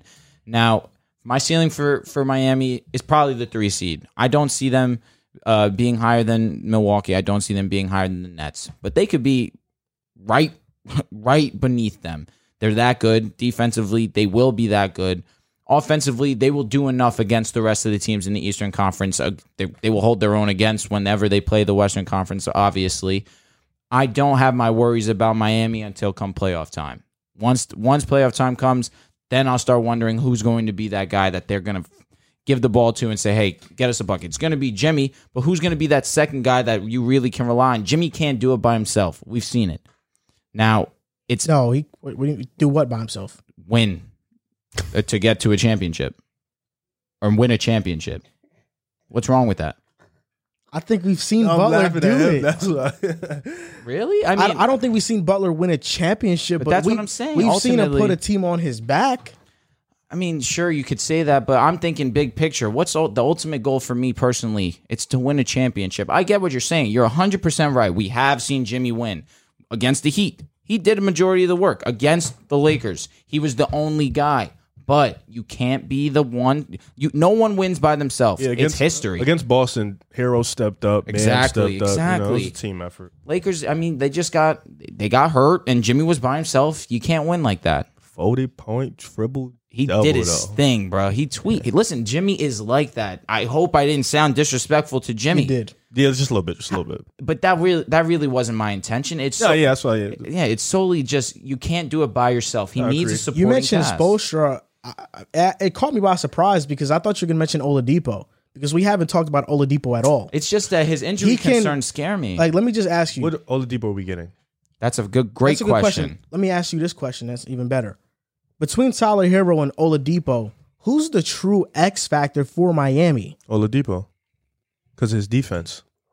Good point. But he's on two back to back bad injuries. But do you need Oladipo's defense? Yes. You don't necessarily need it. I think you do. need Because Herro's if If offense. Oladipo, No, you if don't. Oladipo, you do need his offense. You know why I think you don't? Well, I think you do, but I think you need Oladipo's defense more because if you roll out a lineup of Kyle Lowry, Oladipo, Jimmy Butler, PJ, and Bam, that's a da- that's all five can guard. But do you think Oladipo needs the ball to be successful? No. No. Okay.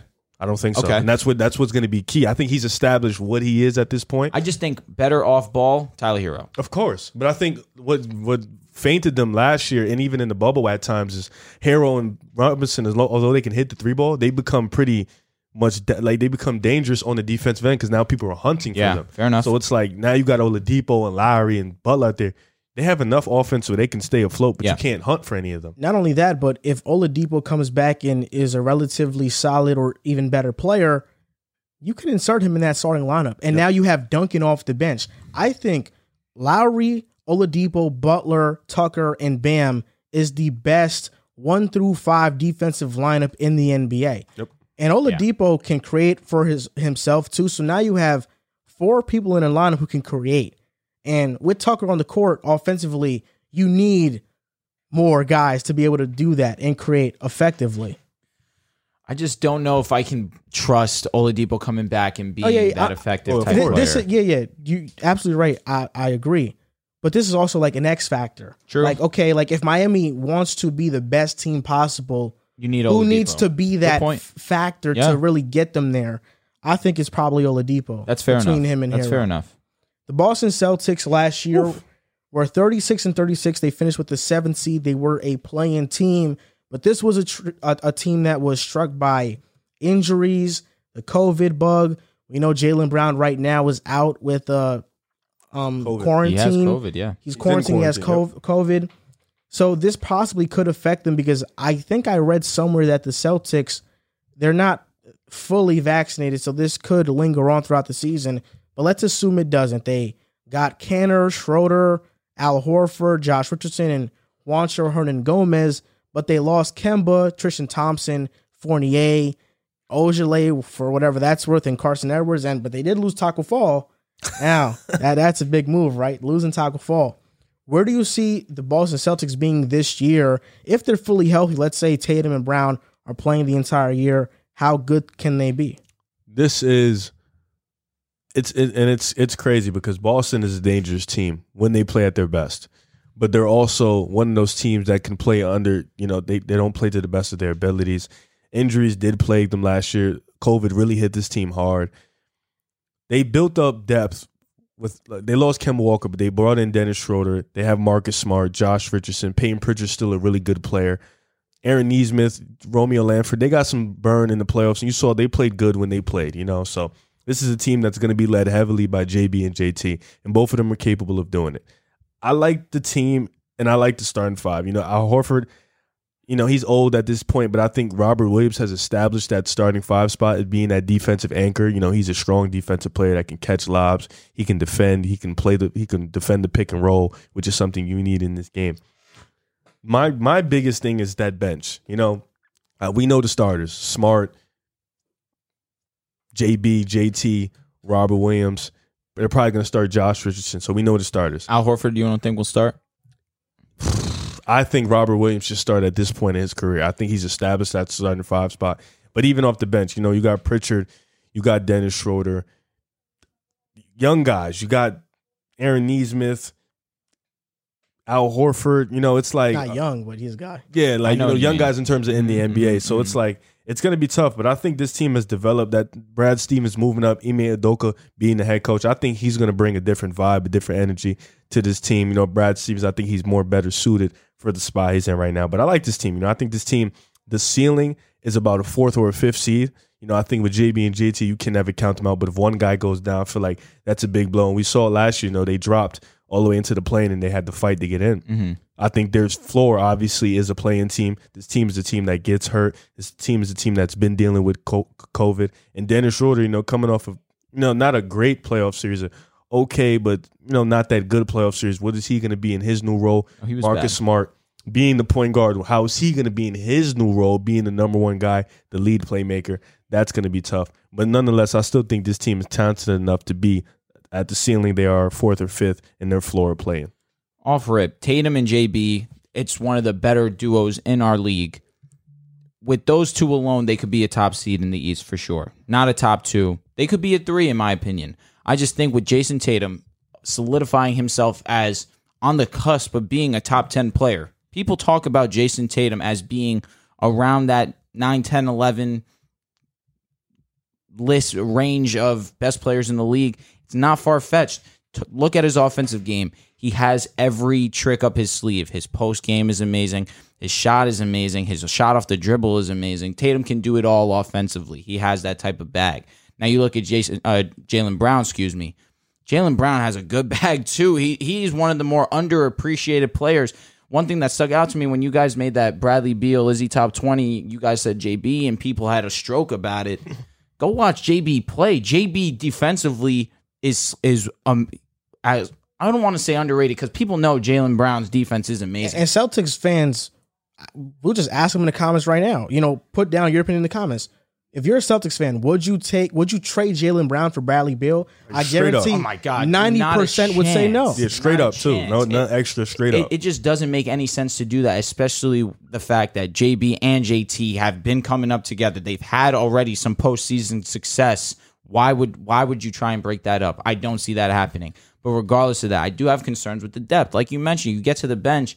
Sure, Payne Pritchard has is I do believe he'll have an impact this season, but who really knows the true impact of it until you see him play? I mean, last season was his rookie year. He really didn't do all too much. He was good. Agreed. He he definitely had his moments, but it wasn't anything significant where you could think, all right, this guy's up next. We really got a chance with this guy. I think in summer league he showed a little bit of that for sure, and and I'm not, I'm just not, sure, I'm not sold on it until I see it. Al Horford, I think that was a really good pickup for them. Last year they desperately needed a big, and that's why I say when you say Robert uh, Williams is going to start at the five, he has earned that. But at the same time, I think he's just undersized to play the five consistently. I think they realized that last season, and that's why they went out and got Al Horford back. I think Al Horford is going to play for uh, be in the starting lineup. I just would not be surprised if you're right. Robert does play the five, come offensive, or excuse me, come offense, but defense. You need you need that size Al down low. Horford is two inches taller. I think offensively. I think offensively, you take Horford though. yeah, No, and I think it's the yeah, opposite. I think defensively, at the five, you're Williams. yeah. Yeah, I think Al defensively, Horford you take more Williams. spacing right now but that's why I would Al Horford offers more spacing. on offense. That's why I say you play him at the But four. defense, you got to like he's still he's old. I just don't think you can play a two big man lineup in today's NBA and be Not effective. with those two. And that's fair. That's fair. But the thing is, they were getting killed down low. That's the only reason why I automatically go to that. But I can understand why you'd have Al Horford come off the bench. He would give you solid minutes off the bench. And I same think thing they're with gonna get. Kanter. I think they're gonna get killed down low, whether it's Williams, Horford, and we we all know what Kanter is. I hate Grant Williams. Uh huh. And Grant Williams is more of a PJ Tucker mold player. He's not gonna guard your fives. He he'll do an okay job, but he won't do much. The Celtics, their bench is fine to me. Um, Pritchard to me showed me that he can be a solid backup point guard for years to come, and maybe even blossom into a starter role. Not a high end starter, smart. But he just plays the game, and I think Got a good shot. he's a complementary player. He can play For sure. with stars and you know just be a contributor. I think Dennis Schroeder has something to prove this season. I think he's going to be in the sixth man of the year running for the entire year. And real I think- quick, for the contract that they got him for, that yeah, was of course, steal. that's a great contract. I think Schroeder is going to prove himself to get a contract that he wants to sign this upcoming offseason.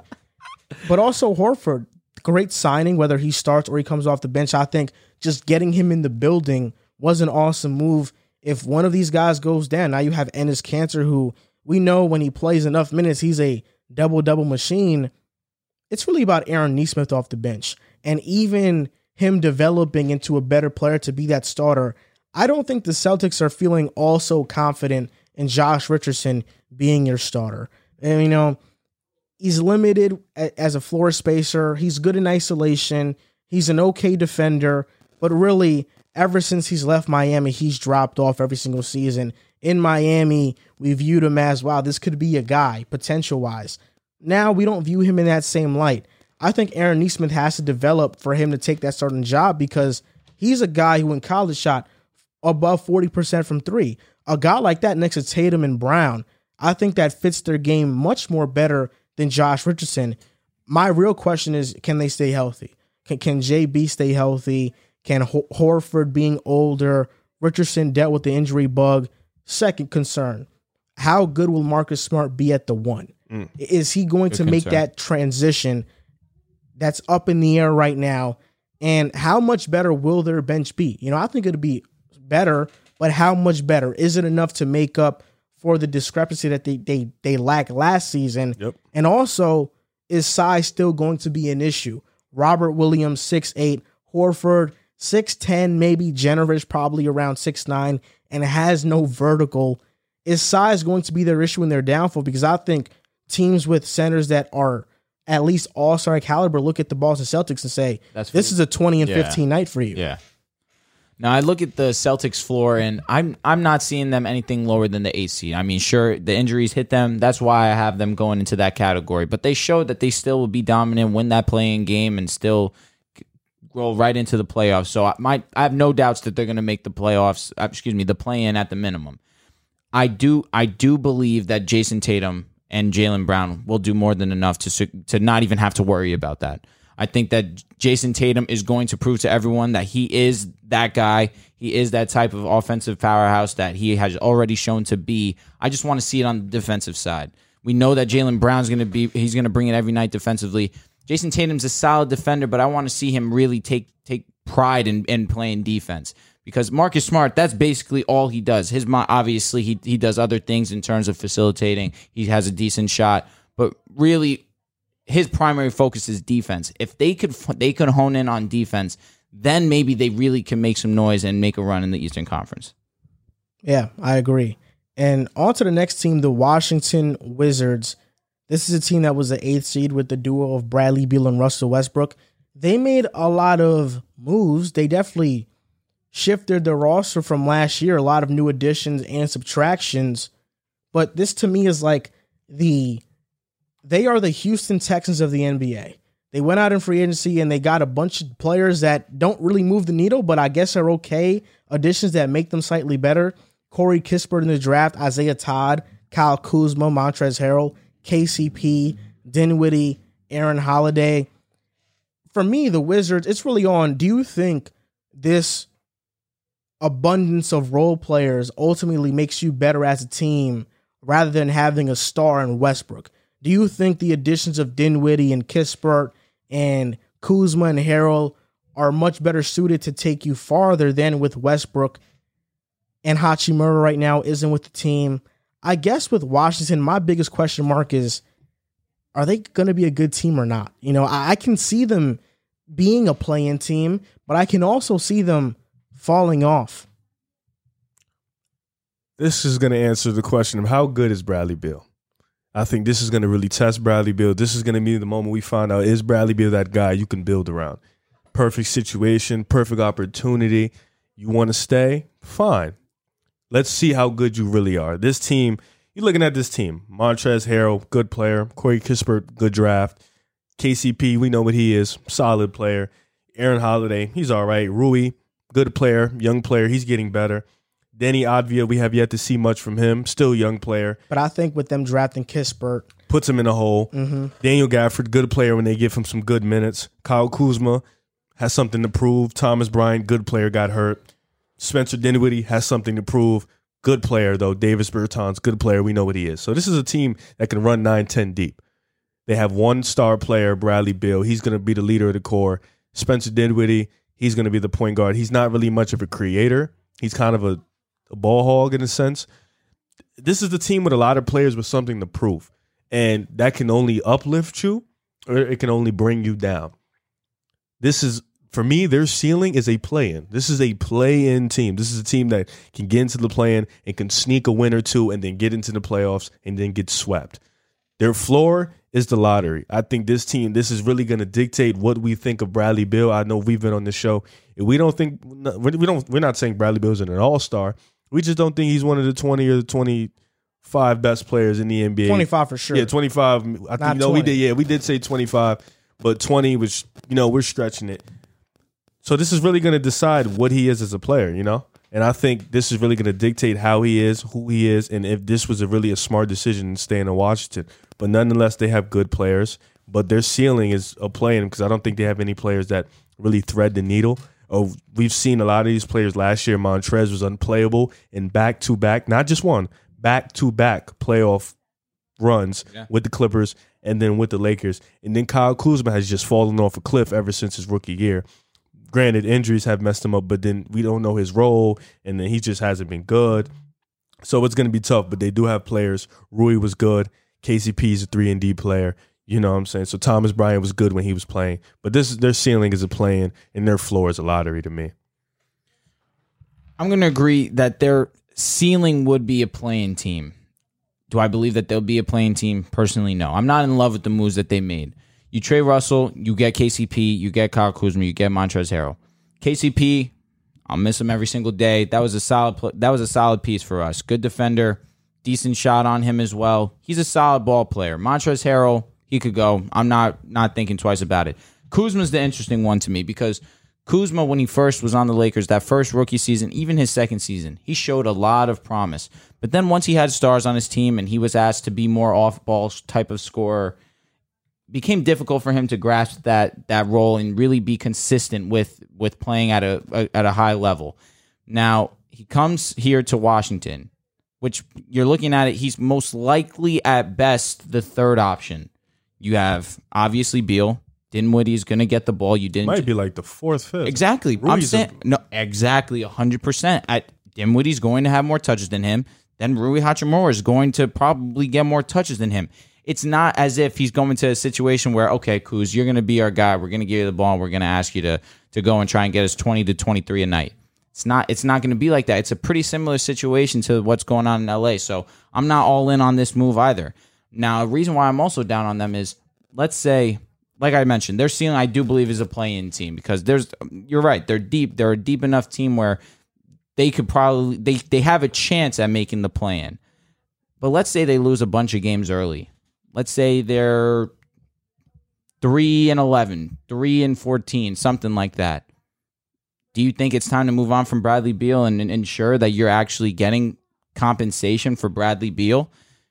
If Bradley, if I'm Bradley Beal and my team's three and fourteen already, I'm gonna I'm gonna play hard, obviously, because I'm Bradley Beal and I know I could probably average 26 to 28 points per game. But 30. my- exactly, yeah, for real, he's that he's he's like that offensively, but his heart's not in it. He's already not that a, a defensive minded player. The biggest the biggest hole for them last season was defense. They brought in KCP as a good defender. Sure, Montrezl Harrell's a solid defender. Other than that, there was nothing really that, that any moves they made that moved the needle for them. If they lose games early on, they need to look and think, all right, Bradley, either we're going to ship you and we're going to actually get something, or we're going to let you walk. We're going to get absolutely nothing for you, and our franchise is going to be in an even worse position, a position than it already is. So their floor for me is a bottom three team. It's it's it's a possibility that if they lose enough games and Bradley Beal's out of there, they're done for this season. And you're right, they could possibly be a lottery team. Wow. Uh, Bradley Beal's good enough to to actually to not be a bottom three team. Lottery, I can maybe see like if they're like the 14th best chances. I'm with you. With, with Maybe. Beal, no way they're they're a bottom three, but but the Wizards, I'd actually be feeling pretty optimistic if I was a Wizards fans about this about this team. Uh, for the reason that I think when asking that question of do a combination of role players fulfill a role of a star, it depends. I think Russell Westbrook, it does. You know, I think these these players, I'd much rather have Dinwiddie, KCP, Kuzma, and Harrell rather than just having Westbrook. If I am a team like Washington, who already doesn't have two stars that can compete for a championship. But I think Washington is in a good position and they fired Scott Brooks. Wes Unseld Jr. is the coach now. I'd be feeling very optimistic about that. Scott Brook Brooks runs one of the more predictable offenses in the NBA. And it's been that way since OKC with Russ and KD. It's our offense is running through them. It's they're gonna take their turns on who goes, who ISOs when and where, and that's it. In Washington, it was much of the same thing. They didn't have a fluid offense, and their defense was bad as well. But I think Daniel Gafford finding him, who was a gem, does up their defense. Kuzma is not a bad defender.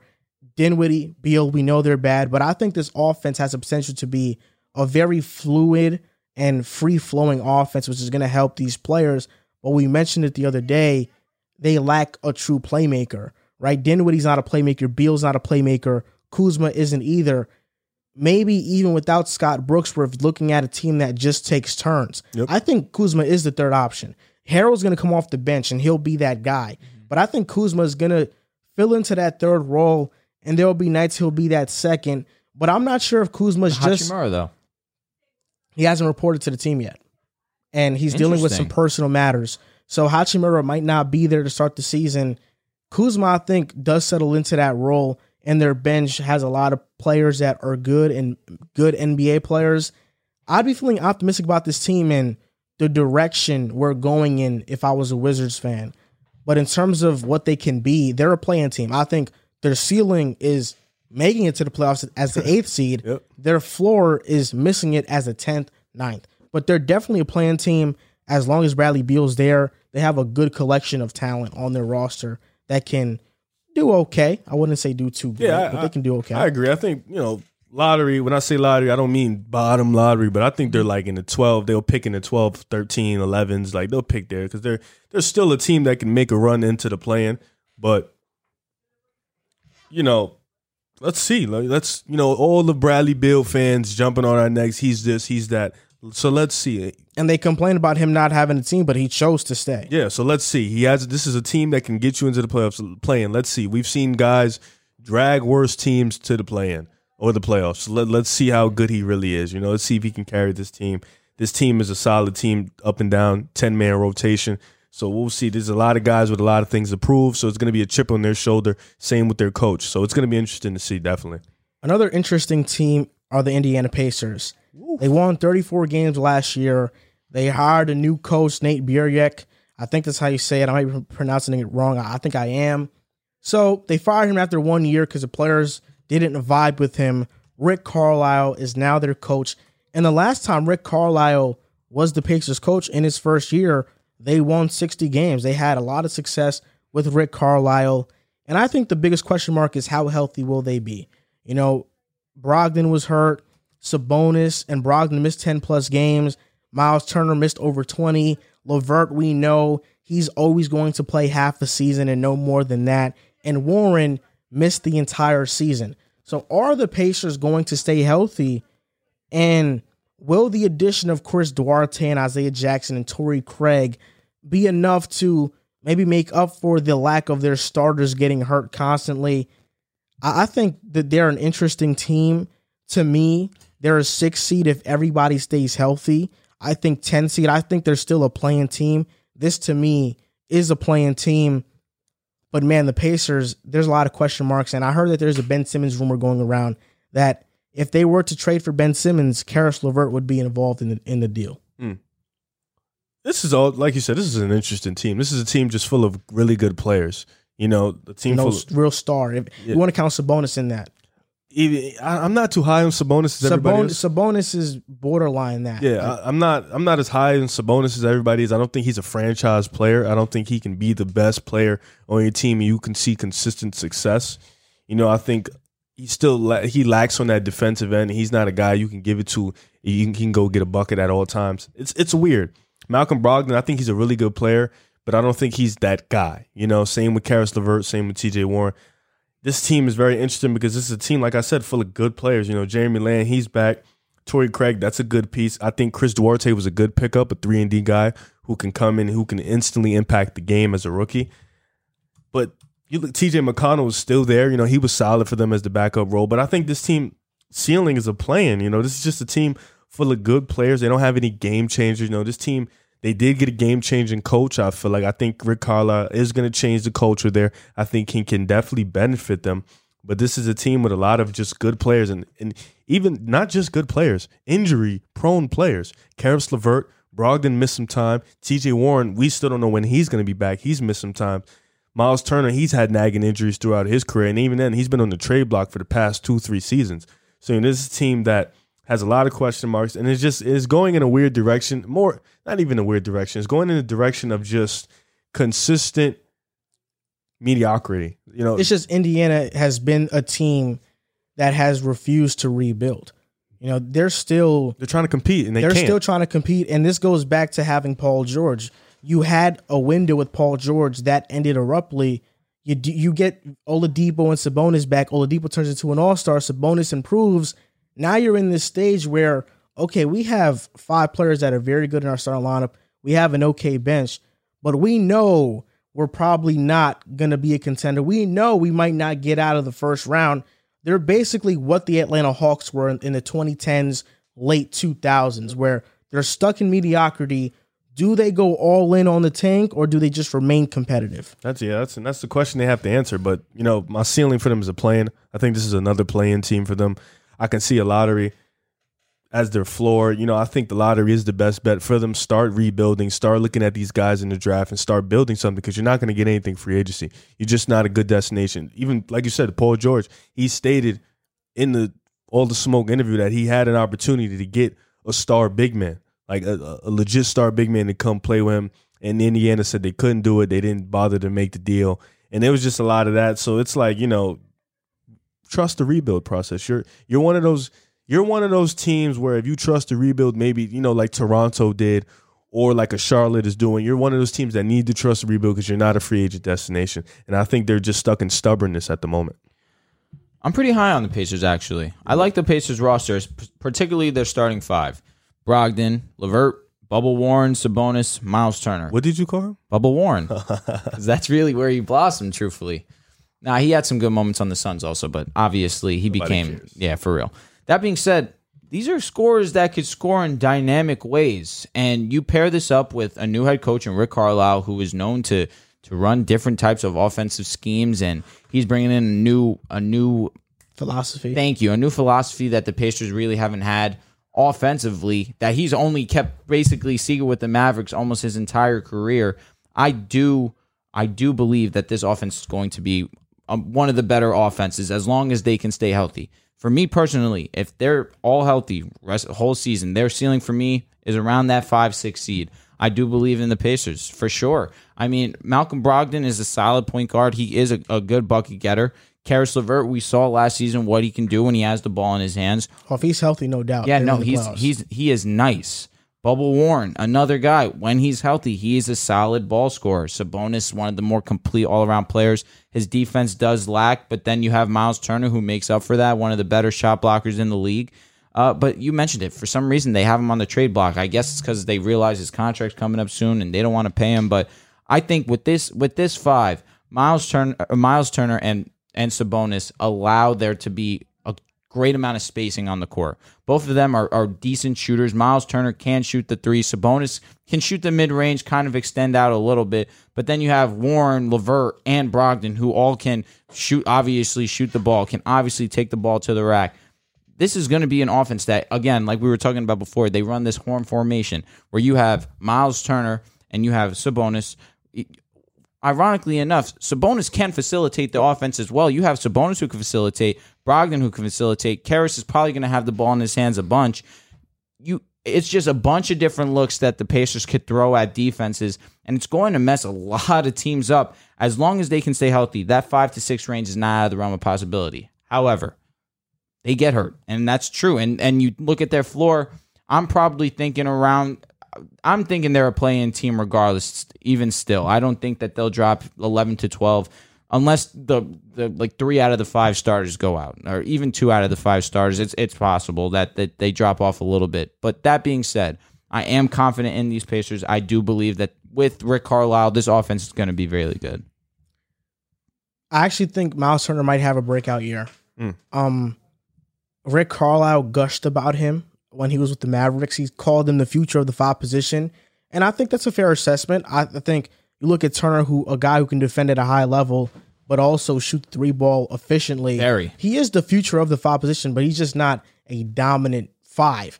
Um, Rick Carlisle has also said that he's going to stagger Sabonis and Turner's minutes. So that's great. I think that's good news because you give Turner a chance to really play more freely than if he was with Sabonis because I think Sabonis does limit Turner's game because right now in the NBA it's just so hard to have two big men in your starting lineup without one of them not feeling left out of the offense.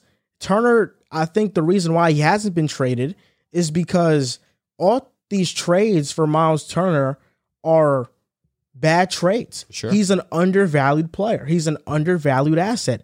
He's a guy who, when he's on the court, he takes Indiana's defense from one of the worst to one of the better ones. He's a huge piece, and I don't think Indiana wants to trade him for a guy like Buddy Hield or whatever else the team wants to offer. I think they understand his value, so they have kept him throughout all these years.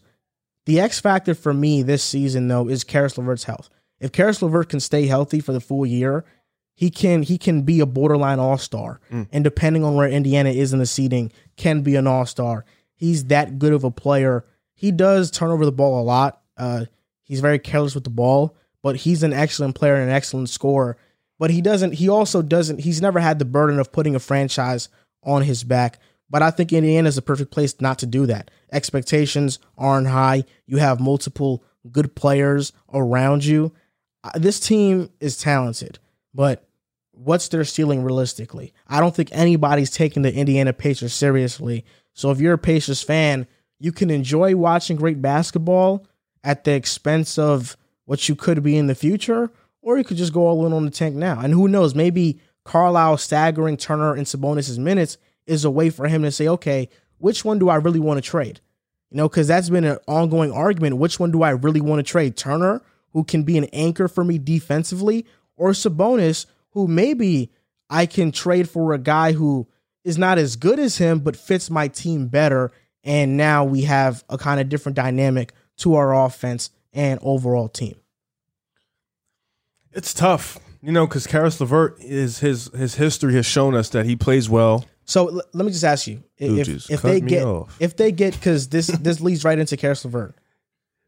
Mhm. He would be in the deal if it was for Ben Simmons. Okay, What does Ben Simmons, Sabonis, Turner, Brogdon, that's so Warren many sound. Yeah, like it's bad. I don't, I I'm like not a huge fan of it because Keith mentioned it too. It's like you know, obviously Ben's a, a solid facilitator, but you don't necessarily want the ball in his hands too much because of the, his lack of offensive production.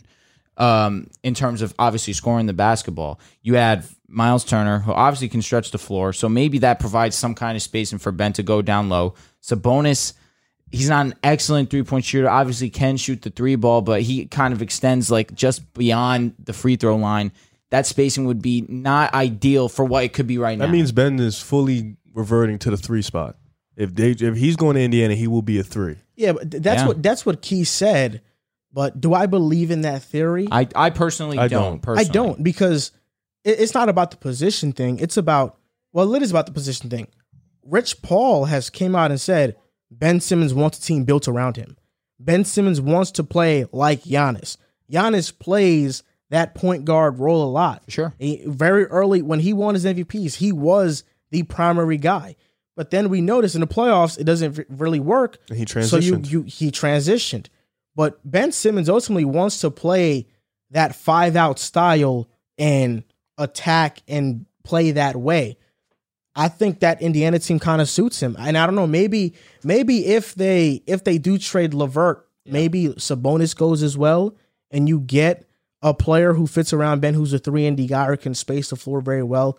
Now you have Brogdon, Warren, Ben Simmons, Turner, and a, a good three and D player. It can work.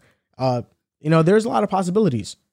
But Ben Simmons does lift their ceiling, I think. I just think that if you you trade Sabonis, you trade uh Caris LeVert, this is not as intriguing to me as it is right now. Right now, they have a lot of great spacing, which is why I'm so intrigued by Rick Carlisle coming in and and, and instilling these new uh, philosophies to the squad because they could do so many dynamic things. Because not only is Sabonis a solid facilitator, he could play that that pick and pop, pick and roll type play, as can Miles Turner. Caris LeVert can run the point guard type play as well. You have Brogdon, obviously, is that hybrid one-two guard as well. Bubble, Warren is a solid. He He's a slasher. he, he is a slasher, but he has a good shot as well. I mean, It's manageable. for sure. I mean, I'm pretty sure he had eight threes in, Ah, I mean, he shoots like 35% for his career. which isn't bad He's a- by he's- any he's a means. I mean, it's, it's manageable. yeah, it's it's average. for sure. It's Yeah, w- which I'm more than fine with. And with a starting five like this, it could be a problem for real. Problem? As in, like you know, obviously, offensively it'll be a problem, but defensively, that's where I have my concerns. Other than Miles Turner, the swaggiest team in the in the NBA, the Charlotte Hornets. I think uh, if we were to vote on the team that had the most handsome players, they'd probably win that poll. if we were just to put it out, uh, the Hornets are thirty three and thirty nine. They were the 10th seed in the NBA, and they added James. They added James Bouknight, Kai Jones, GT, JT Thor, Scottie Lewis, Ish Smith, Kelly Oubre, Plumlee, and Iwundu. I mean, when I'm telling you guys that this is probably a collect the, the, the best collection of fancy players, this probably probably goes to the Hornets. I mean, Bouknight and Oubre are being being added to this team. Sheesh. That's an all star caliber roster. Uh, subtractions: Devonte Graham, Zeller, and Malik Monk are now gone. This year is about Lamelo's year two leap. How good is it going to be? We saw Trae Young go from 20 and 8, 20 and 9 his rookie season to then touching 30 and 10 basically in his second year. So what is LaMelo going to do? Rozier, we know he had a fantastic season. Is Hayward going to stay healthy? If he is, I think this team can be the fifth seed in, in the Eastern Conference. I'm very high on the Hornets. Um the the separator Fifth seed? Yes.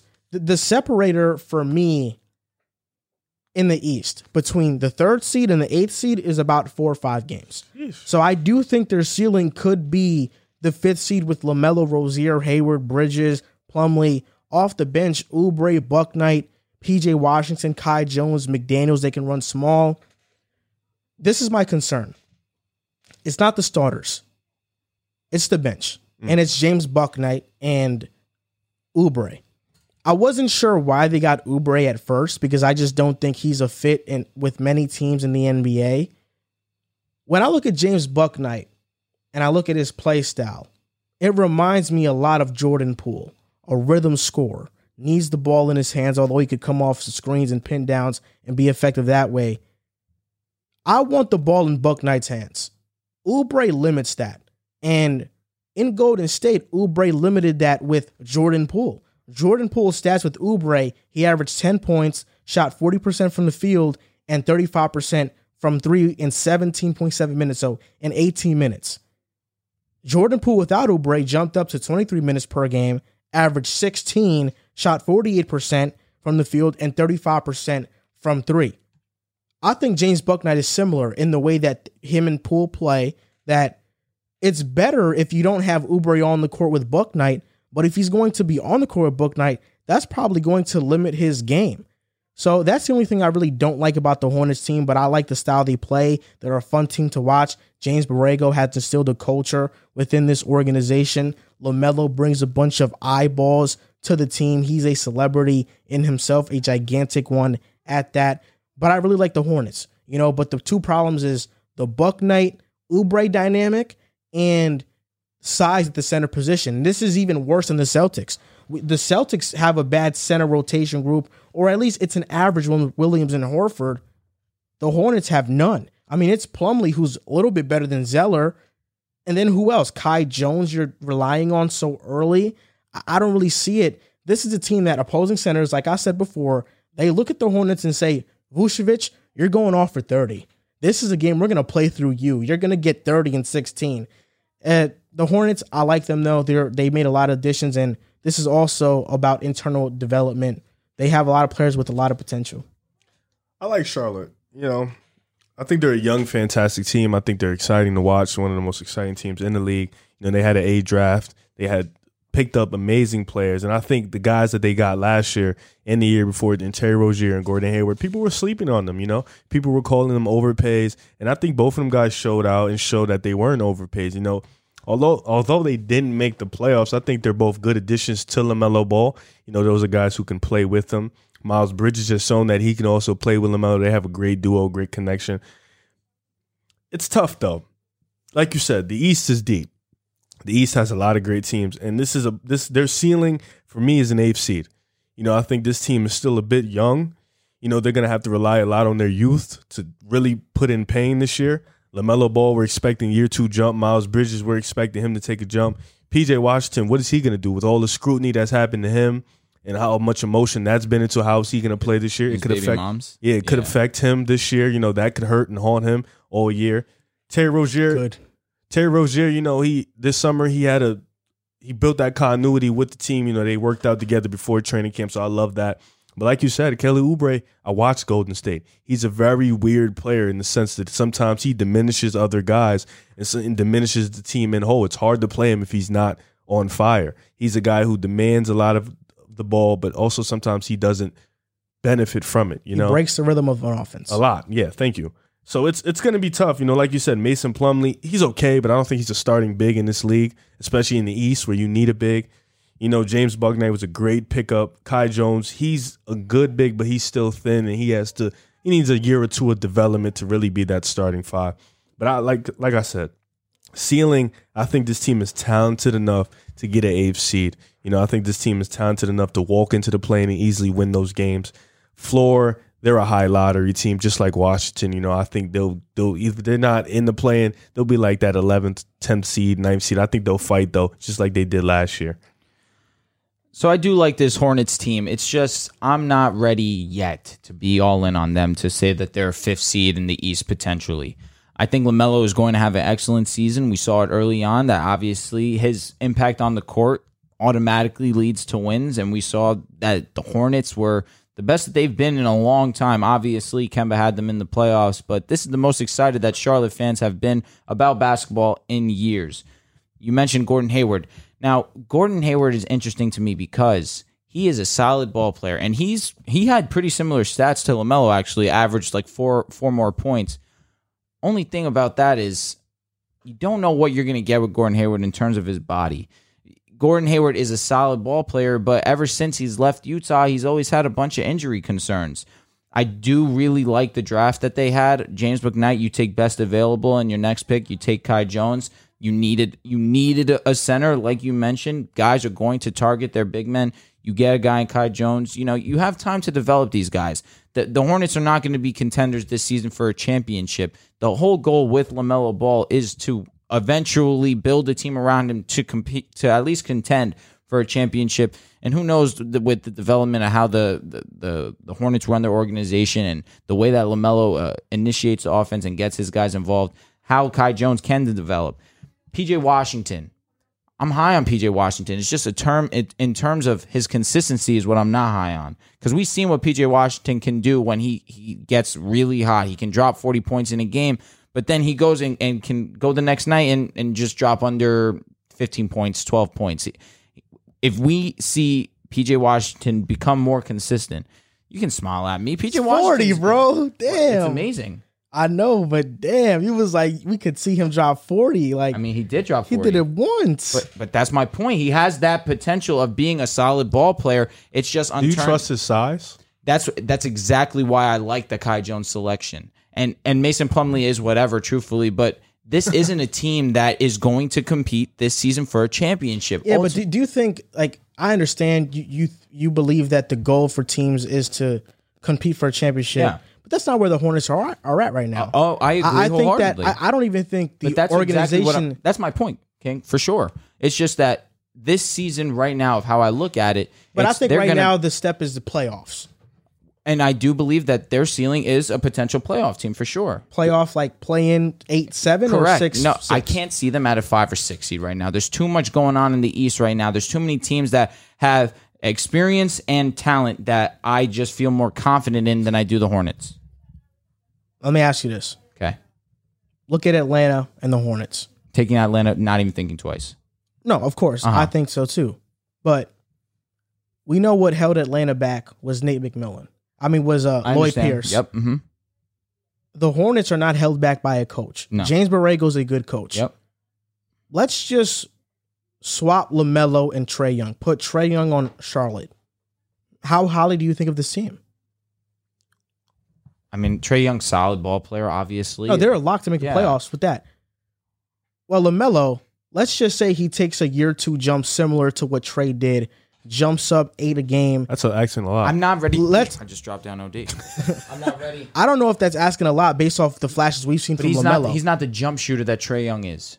well, Trae Young shoots 35% from three. Don't LaMelo that. shot that last year. I'm not I know Trae Young is a much more of a deep threat. I know he's a better shooter, but I don't think LaMelo is a liability at shooting. I don't. I'm not saying that. I'm just saying, given the fact that Trae Young's jump shooting ability and I think is so high, but I also him- think LaMelo defensive upside 100 times higher than than sure. Trae. But- but I- and as a playmaker, it's very Yeah, close, bro. you look at and the- you might you might favor LaMelo because of his size at six seven to view over defenses. It's not even that. Trae Young, the difference why we might not see that jump is because Trae Young, when he did the jump, the team was predicated in putting the ball in his hands at all mm-hmm. times. Mm-hmm. Charlotte is not predicated like that. Lamelo, we won't see yeah, the ball. Yeah, but but you're but you're also under the assumption that well, I don't know if you're operating under this assumption, but he was a rookie. and when he started, he averaged 18, 6, and 6. Oh no, That was amazing. So if we're under the assumption that he's going to get better from that year, I don't think it's crazy to say a full year as a starter, he can average 22 and 8. 20 23 and 8. with Terry Rozier and Gordon Hayward. Yes. It's tough. I think so. I think that if you look at Gordon Hayward, Terry Rozier, and Lamelo Ball, obviously you want Lamelo Ball to And be if 1A. LaMelo takes that all-star leap, I think are the are, is this not a lock for the playoffs? I think we're more. lock for the playoffs, I'm not ready. They it's all about depth, dude. Lock is six obviously. seed. Is Do you think. Lamelo, Terry, and Gordon by themselves are a lock for a five? I don't think it's Are they're you by, taking I them don't over I the don't I Celtics? don't think they're by themselves. I think they have a good bench and I think Bridges brings a lot of value to the team as well. I do. I think Bridges I is think solid. overall they're just a good team. Listen, I I'm not disagreeing with that I guy. think Lamelo is going to take that jump that John Morant took, a marginal jump in his in his numbers and a marginal jump in his game. I don't think we're going to see it pop off in the stats, but I think we're going to see a jump where you're not going to look at the stats and be like, "Oh my god, he took a big improvement." If you watch him, be like, "No, he's taking steps in his game." I don't I don't know. If, it's hard to say he's going to jump to Trae because even then Trae jumped in and he was what the second year was like 28 and 11. That's a crazy jump from year one to year Well, two. yeah, okay, but So I don't know. Trae Young, what did he average his rookie season? 20? 29? Yeah, it's 19 and 8. So next season he averaged 29, so he took a 10 point jump Yeah, I don't. and one more assist. Yeah, that's not LaMelo's not going to do that. I don't know. But you don't think can't- LaMelo can jump just up because to of eight the, assists just a game? of the team. No, No, I yeah, I think think, he can. Yeah, for so sure. what him he LaMelo averaged 15 last year. Yep. So if he jumps to 23, I think that's kind of like I don't it's think two he'll get to 23. It's two points off of that, but I think it's similar. I think he can get to I think 23. Rozier is going to be the leading scorer on the team. I don't think that if the Hornets want the success that they want to have, that Rozier is going to be the number one. I think it's not. It's, it's because LaMelo's going to take more of the playmaking this year because he now he's going to be a full time See, starter. but you can also be obviously with Trae Young, you can be a facilitator and also still be your primary scorer. You understand what I'm saying? And LaMelo has the capabilities. I just think Trae Young to him is different because Trae Young is an unbelievable shooter. You understand what I mean there? And I just think that the team is too young as a whole right now to be to jump uh, over the Celtics, to jump over the Bulls. To then you know what I'm saying? if the Celtics are hurt and like let's say they don't have JP. Yes, but like LaMelo got hurt last year too. Well, Gordon when Hayward I, got When, hurt. I, when I'm Exactly. talk, when I'm thinking about ceiling, I'm thinking about just thinking about different scenarios. All right, so ceiling. If, if with No, Philly ceiling- without Embiid, like well, are they that far off from Charlotte? Six teams better than Charlotte. Yeah. Six, seven teams better At than least. Charlotte. At the, even at their Charlotte's best, there's still about six, seven teams better than Charlotte. You know, so at least I think they're. they're, So they're- do you think Indiana's better than Charlotte? no, right I don't now, think I don't go- think going so. into upcoming but I think I think Miami, that's hard. Brooklyn, That's really hard. You got the Bucks, you got the Knicks, you got the Hawks. I think Chicago's better. I think Boston's agree. better. I I, think those are the seven teams better. Yeah, that's true. But I, I think they're a they're year or two away. I think their absolute ceiling though is they can get there if they if that LaMelo thing does happen and you're getting some production. It is LaMelo. LaMelo is capable Off of taking bench, a, from bench. ridiculous leap. Yeah. I'm not ready yet. the Chicago Bulls, This 11 seed last year, 31 and 41. They arguably made the most additions of any team, the most meaningful additions of any team last of this past offseason. Lonzo Ball, DeMar DeRozan, Alex Caruso, Tony Bradley, Derrick Jones Jr. drafted Ayo from Illinois. Illinois. Subtractions though, they did lose Tomas Satoransky. And they lost Garrett Temple, Thice, Denzel. I need you to say that. Thaddeus Young, I think, was a Oh pretty yeah, I need you to say loss. you lost Denzel. I need you. I, I need you to oh, make that Aminu, clear.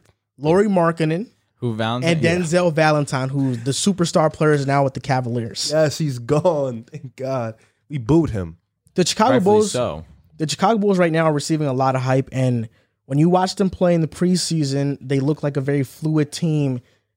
There is a lot of excitement to be had in Chicago, and I think it's a it's warranted because this team looks very fun. It looks like it's going to be a fun team to watch. Where do you see them amongst the top teams in the Eastern Conference? Well, you you can definitely see it. Even it, it was just a preseason game. I don't put too much into the preseason, but you even saw it in the preseason game. It's a lot of flair and it's a lot of energy. It's just a, just a new energy around the building, around the United Arena. Just a new vibe. We seem excited. You know, us fans, we're excited. This team is good. You know, I think this team, Lonzo, DeRozan, when we get Pat Will back, it's going to be a good team. I like this team. Zach Baby LaVine. Claw. Yeah, this is like I said with Bradley Beal. This is going to show us how good Zach LaVine truly is, being the number one. He has a team built around him. Let's see how he does. You know, taking us to the playoffs. We built. You know, I think our bench is still a little bit we still I think we need a few more, not a few, but maybe one more piece. We don't have a backup big right now at the bench spot. That's probably going to trouble us. I mean, we got Tony Bradley, Alize Johnson, but I don't know if they're reliable guys on an 82 game season. You know, Alex Caruso, Coby White, they've assured that backup guard spot. You know, point guard, two guard. They feel that. DJJ Troy Brown Jr. Troy Brown Jr. Yeah, but he's inconsistent. We don't know what he's gonna, you know, come in and do every night. Same with DJJ. He brings that defensive end, but he's very limited on the offensive end.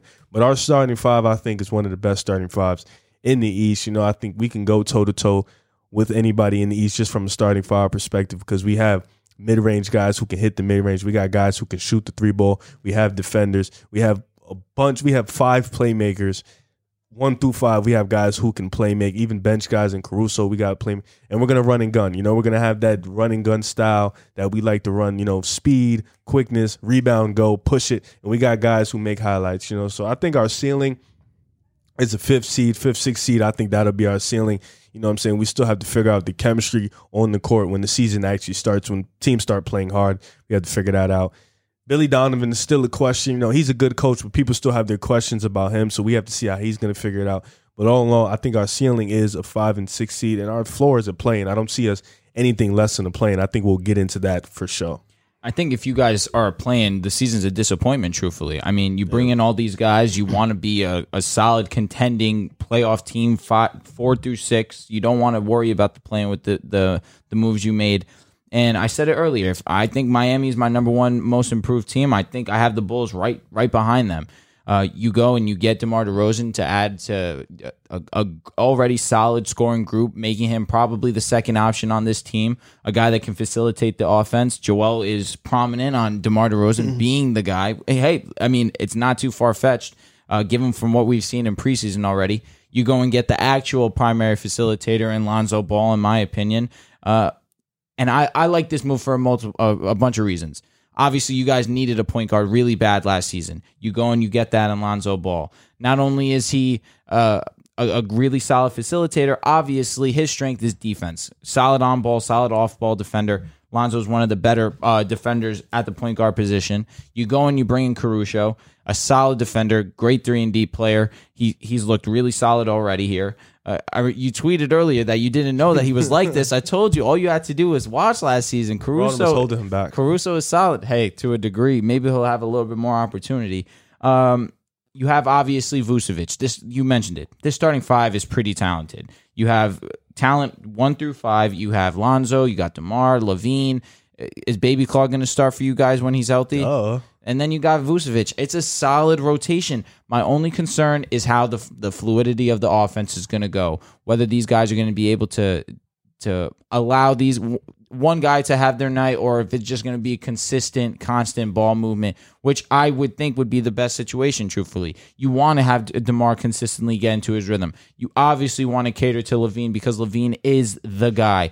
Vucevic, we can't forget about him because obviously he's a, a, a prime time big in the league, can shoot the basketball is solid at scoring. We just don't you don't want to lose him given that you have DeRozan, you have LaVine, you have Lonzo, who is going to be getting attempts as well. I just think that in order for them to reach their full ceiling, it needs to be a constant swing of things, with obviously LaVine being the primary ball scorer.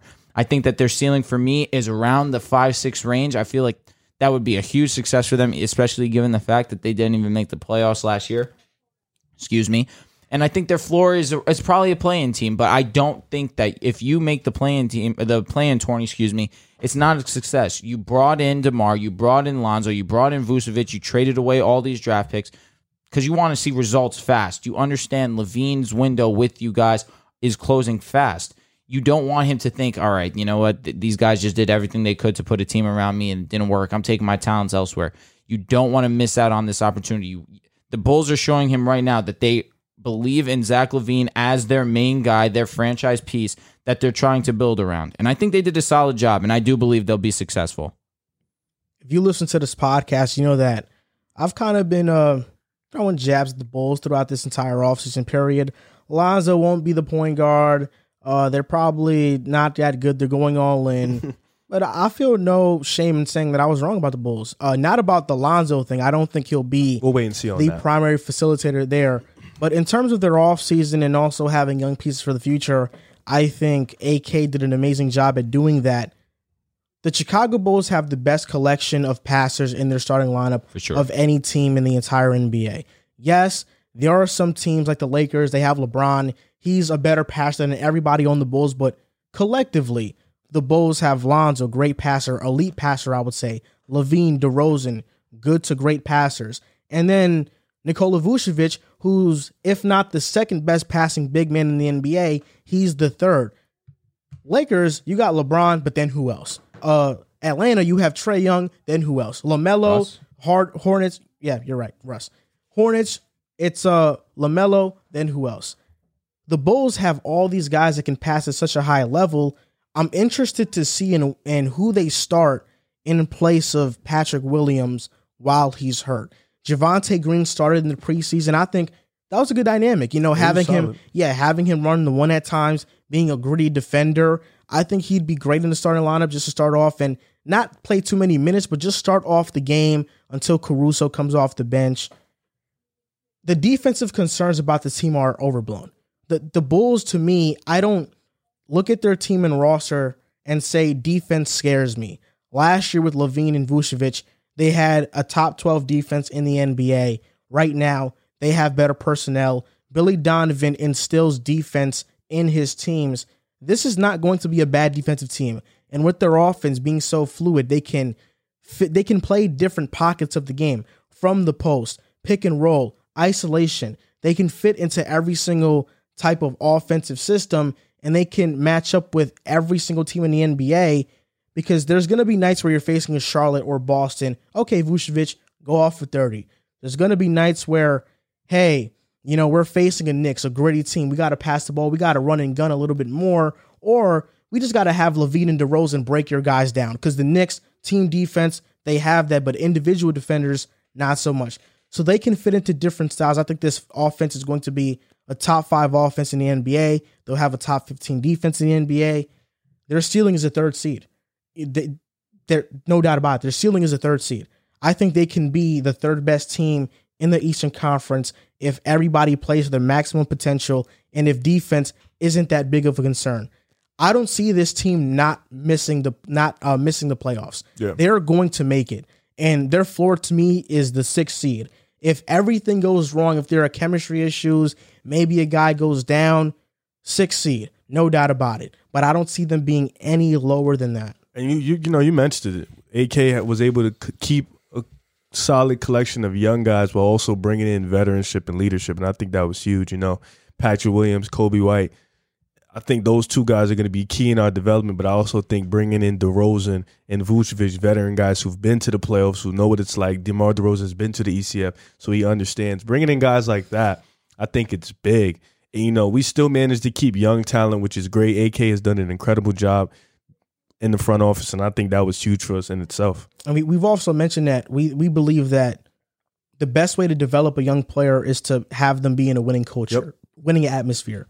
Patrick Williams, maybe this year, next season, he won't be the player we think he can become, but year four, can he be Jaylen Brownish, 20 a game? And now you have a, a future of LaVine, Williams, and Lonzo? That can definitely happen. So I think that right now is about winning, winning first, and development later. Yeah. And I think a lot of teams in the NBA, we see, wow, they have a great young team every single year, but they never do anything. Sacramento, Minnesota. It's better to win now and let the developing Happen in the process. come next because sometimes you get stuck in that phase where you're young, but you're too young and you don't you don't have any experience winning games, so you lose them. The Toronto Raptors are a team that is always fun to talk about because we always get a bunch of engagement and interactions from Raptors fans. You guys are amazing. We love you all. And Toronto, they're a passionate fan base, die hard. country. It's a city. No, I mean like the fan base is like a country. It's a whole country. Thank you. I know what you think mean. outside I mean, the it's the only team That's in the I'm saying. It's country, like- but I don't think that I'm not sure about this. I could be wrong, but I don't think that many cities outside of the main ones in Canada really Well, support. It's when I'll be reading the, the, the comments. They like, bro, do Toronto Clips. The country is behind them. Like, do, that's what they say. I'm like, all right, well, I guess the whole country watches Toronto. Toronto is a gigantic fan base, Uh-huh. and 2019 they won a championship with Kawhi Leonard. Very next year after that, second. They were the second, third seed in the Eastern Second, yep. Conference.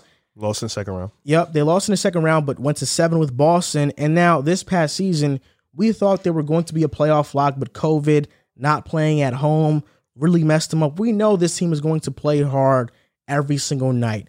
But with the loss of Kawhi, with losing Ibaka over the years, losing Lowry now, what is this team now with Fred, Goran Dragic, OG Anunoby, Khem Birch, Siakam? They drafted Scottie Barnes, who we are high on on this show, and Chris Boucher and Precious off the bench. What are the Raptors going to be this season? Are they going to be a playoff team? Are they going to dwell just below 500? I mean, where where is this team going to be? Well, you know, was Pascal missing a couple games, maybe maybe maybe a month or two. He's out with a torn labrum. It was five months in June, so you know he'll probably be back November, December. You know, I think I, So he's going to miss a month of the season. yeah. So give or take, we're probably going to see a lot of Scottie Barnes in that starting lineup. You know, I think that's good for the development process. I think you know getting him was great for them. You know, getting a guy who is a jack of all trades, who can play one through five, who can defend at a high level, and who still has ways to go. But he he's a young player who can improve. I think this team can be a play-in team. You know, given how they look when Pascal comes back, but this team has Fred VanVleet. This team has a good team. Fred VanVleet, OG Anunoby, Gary Trent Jr. Then you got the only thing that lacks for me is their their size and their strength Sure. at the center position. But I think they have seven, eight guys. You know, you still have Dragic, you still have Scottie, you have Gary Trent Jr., Malachi Flynn. He's a solid backup point guard. So you still have players that can really make an impact. Khem Birch, he kind of got a contract because he was playing really good last year for them. He's a good center. Yeah, so this is a team that has a lot of good players, and I think even if they don't make the play, and that's another lottery pick you bring into an already established culture to guys who are already locked up for a long term, and a team who has a lot of pieces. They just need one of their stars to pop or one of their you know rookies to pop, and I think that's huge for them. But ceiling for me would be a playing team, floor lottery. I think this team is still really good. Going back home is definitely going to help them be a little bit better. You know, playing in Florida was tough for them. They didn't have any home games, so that was a rough set. And then traveling also. I think playing in Toronto, that fan base is back, is going to be live for them. And of course, they have players that have played with each other for a long time. And I think, you know, they're just expecting guys like OG Anunoby to take that MIP leap. They're expecting for guys like Scottie to show them something in their rookie year. Malachi Flynn to just improve on that next year. Precious Achiuwa, I didn't even mention him. A guy who coming from Miami who has that Miami culture still in his brain, that defensive mindset. He come in and he make that improvement. But all in all, this is a good team. I like this team. Ceiling, playing, floor, lottery. Now, as much as I like the Scottie Barnes pick, after losing Kyle Lowry, I would have expected them to go Jalen Suggs. You lose your franchise point guard, it would fill the hole immediately. You don't even have to think about it. You you draft Jalen Suggs, you bring in that guy. You bring in Scottie. Obviously, now they're catering to the defense. They are they are now a defensive. That's their identity. They're a defensive team. They have one of the better defenses in the league, which is why I do think that their ceiling is is around a seventh, eighth seed because defense does win games. We saw from the Knicks last year. It's possible that with this roster, given that the skill set of, of of these players and their offensive abilities, they could be around a seventh, eighth seed. I think you bring in Scottie. Obviously, you're going to lose that offense this season. Excuse me. Got my chest is bubbling up, but you bring in Scottie. Obviously, you're going to lose that offense, but defensively, his ability to to exchange one through five. I'm not too sure about the five, but I guess given the fact that that Pascal is more suited at the four and and Scottie's ability, I guess you could play Scottie at that as that small ball five. But personally, I think he, he'll be better suited as that point forward, and I think that eventually he'll get to the point where he's facilitating the offense, especially the fact that they don't have a true point guard right now.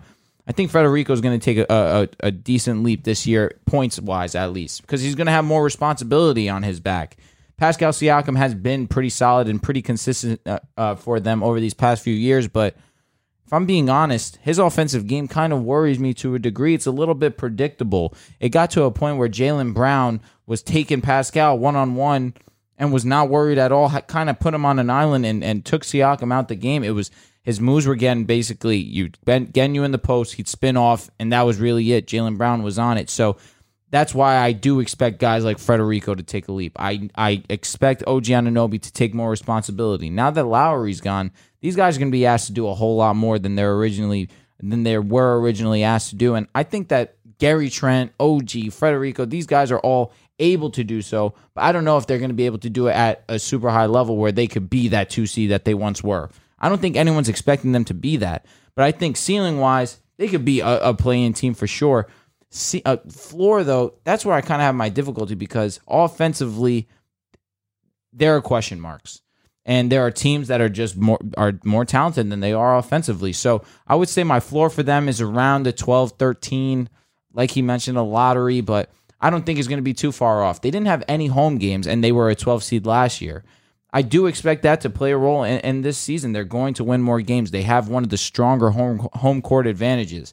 They have one of the better coaches in the East as well, in Nick Nurse. He's a solid coach, and he's going to be crucial in Scottie Barnes' development. And I think that that will 100% benefit Scottie Barnes in terms of his ability to transform into that point forward. So I think ultimately, I do believe that they they will be in the play-in, but it's poss- it's a possibility that they drop out in our lottery. Pascal Siakam has one of the more ugly uglier games in the NBA. That's a he's, fact. He's clumsy. Uh, he's very loose, Goofy. but it's effective, and he's a phenomenal disagree. player.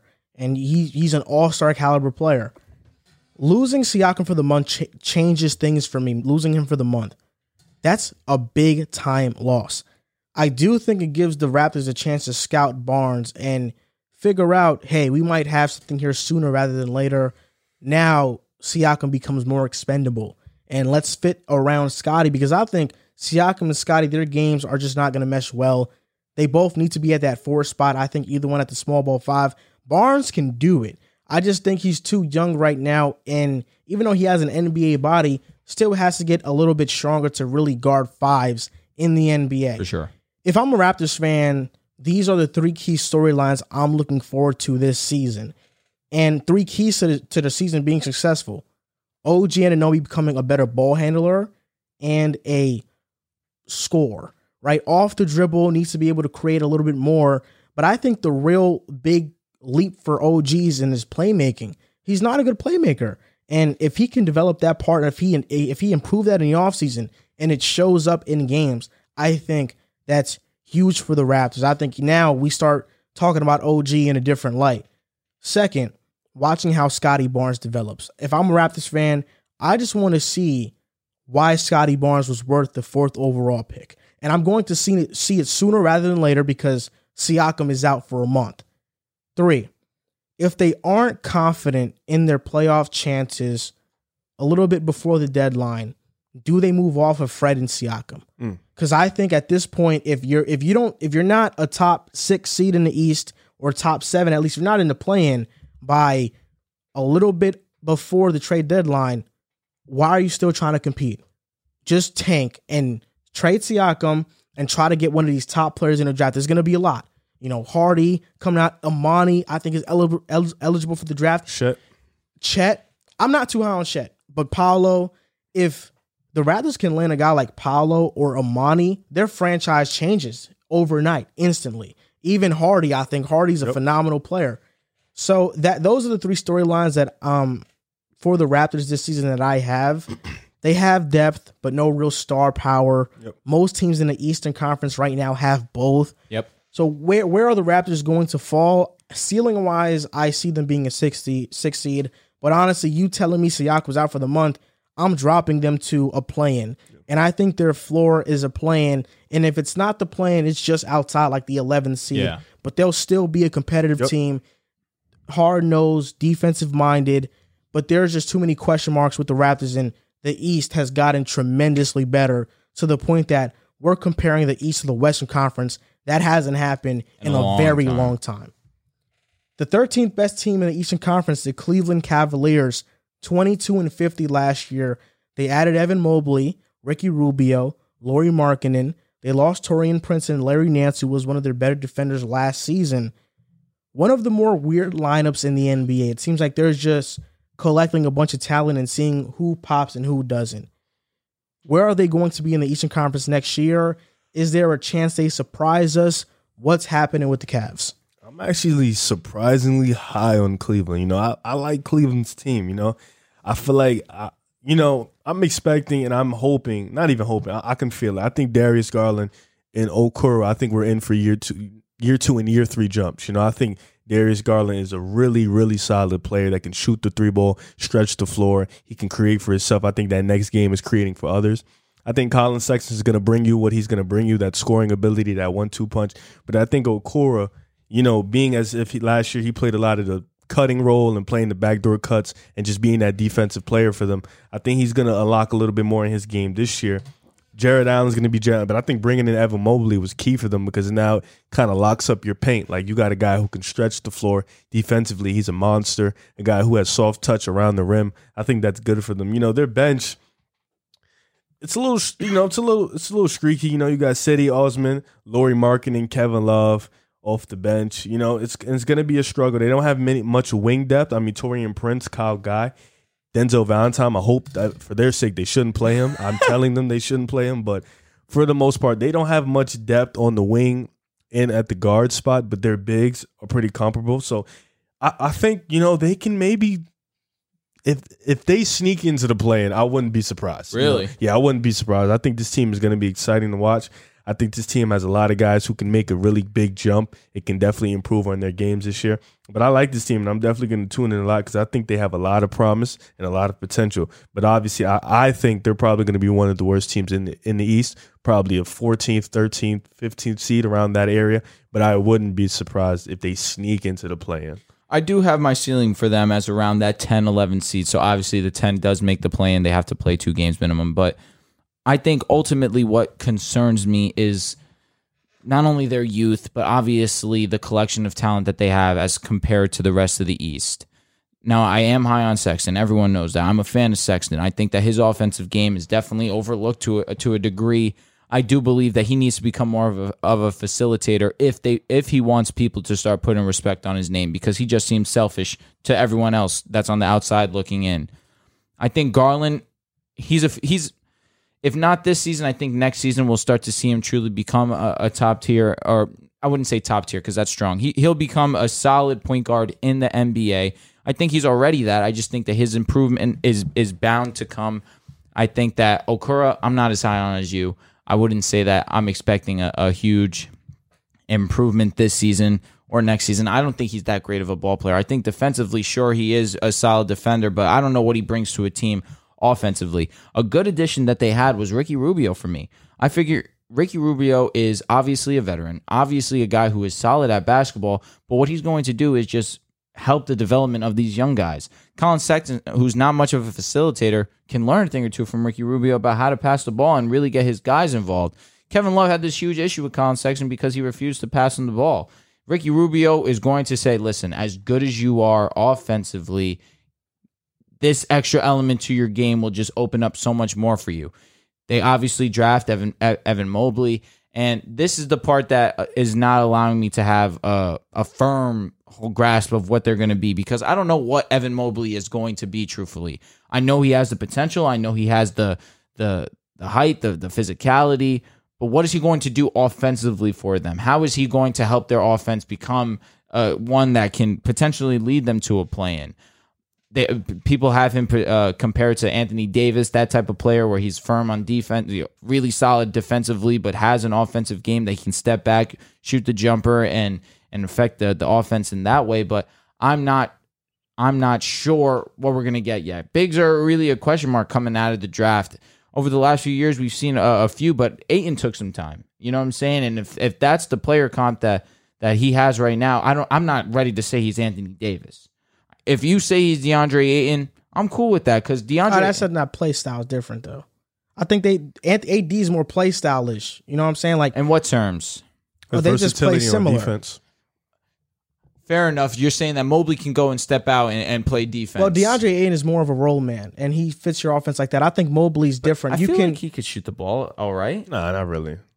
Mobley is a player that you give the ball to facilitate an offense from the high post, from the elbow, Okay. And he I has a great jump shot, a great mid range jump shot. You know what I'm saying? It's Oh, going to okay, take him a few years. I'm not ready to say like Anthony Davis came in. I guess rookie season wasn't Anthony Davis. Twelve and eight, 12 and six. Exactly. It was year two. year two, he really became the AD that we were ready for year one. So I'm I don't think that Evan Mobley is going to impact the the, the Cavaliers where he's the reason they're in the play-in. I just think that these guys have been playing together for a few years now, and I think that with the chemistry that they have, and I think that with the player development this season, I think it's possible that they could be a playing. But ultimately, I think that they just don't have the talent matched up to the rest of the guys in the East, and I think that they're going to be around the bottom three of the East, unfortunately. You're high on the Rubio move because it makes Sexton a better, better facilitator. Both Garland and Sexton, but mostly Sexton, who has the problem with facilitating. Garland already is pretty decent at facilitating an offense. To me, when I look at Cleveland and Colin Sexton, I don't think I don't think anything of it. I think Sexton is gone. Mm. Well, if it's not by the deadline, it's by this offseason. He's not going to be in Cleveland for very long. He's not going to be on the roster starting next year.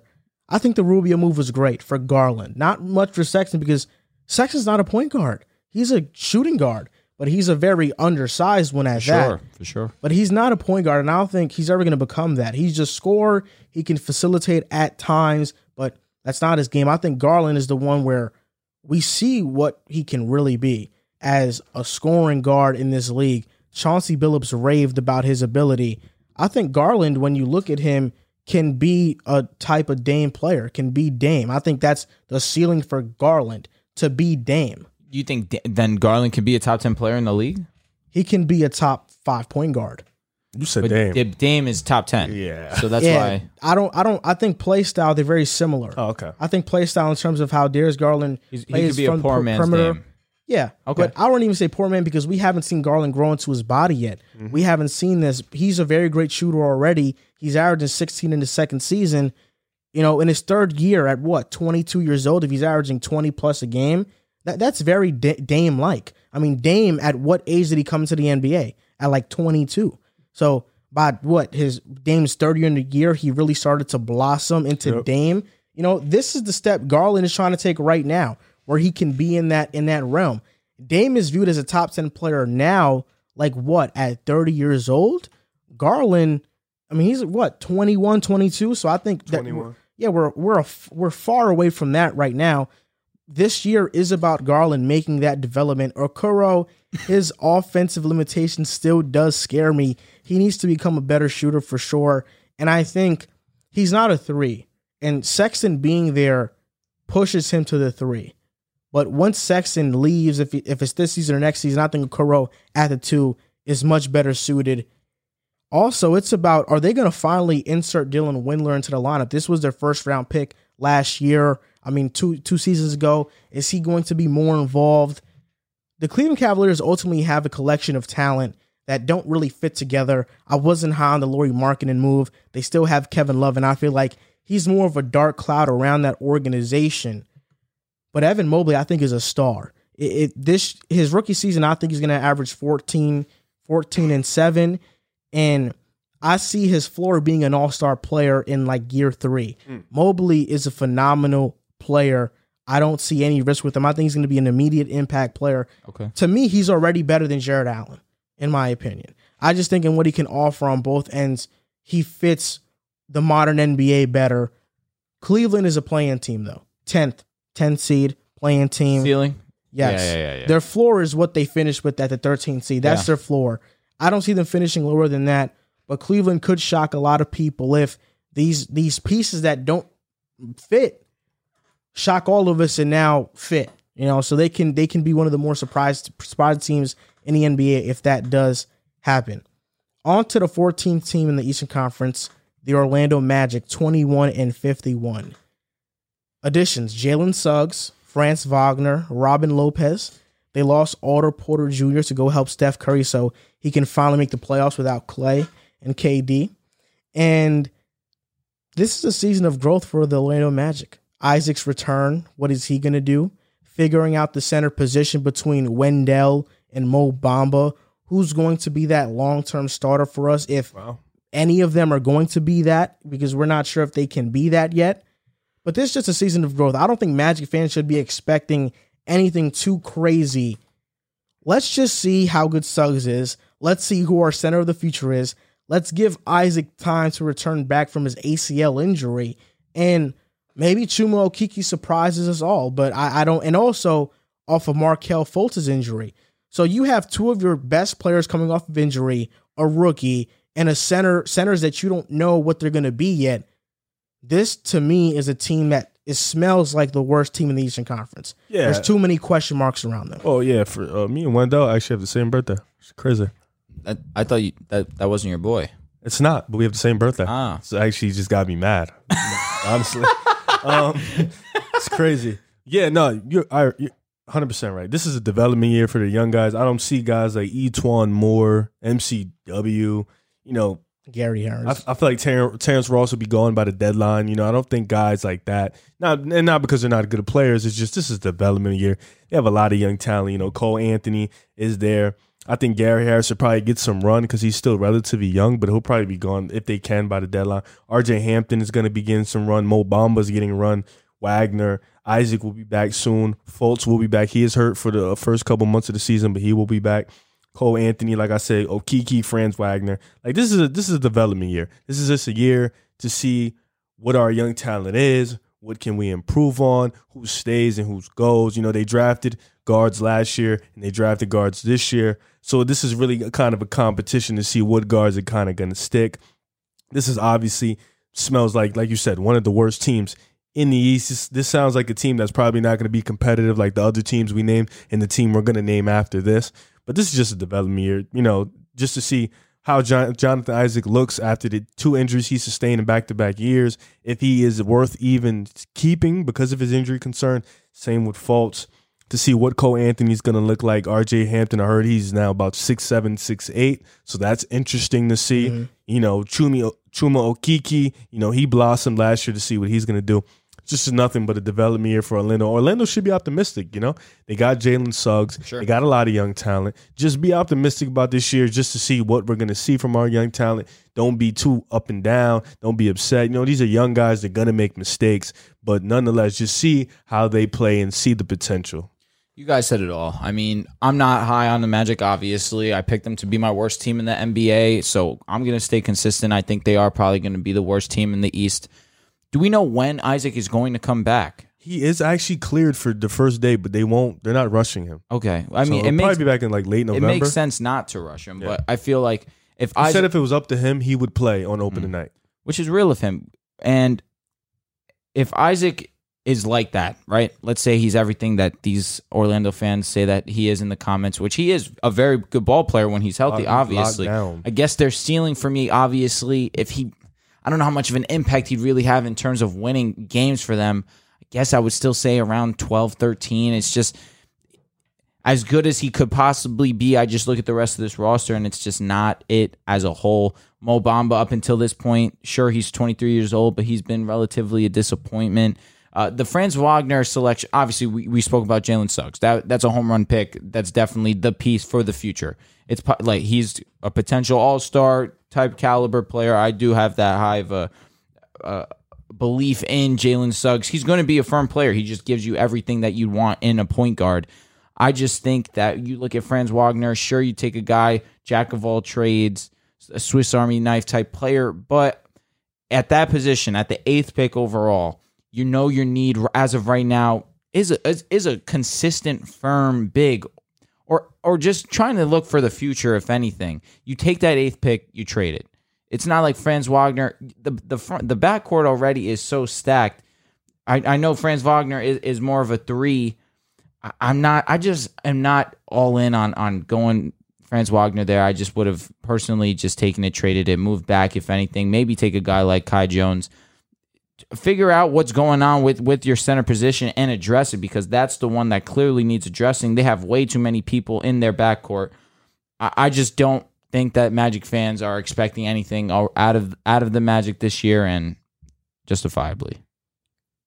Franz Wagner looks like a much worse pick because James Bouknight just killing.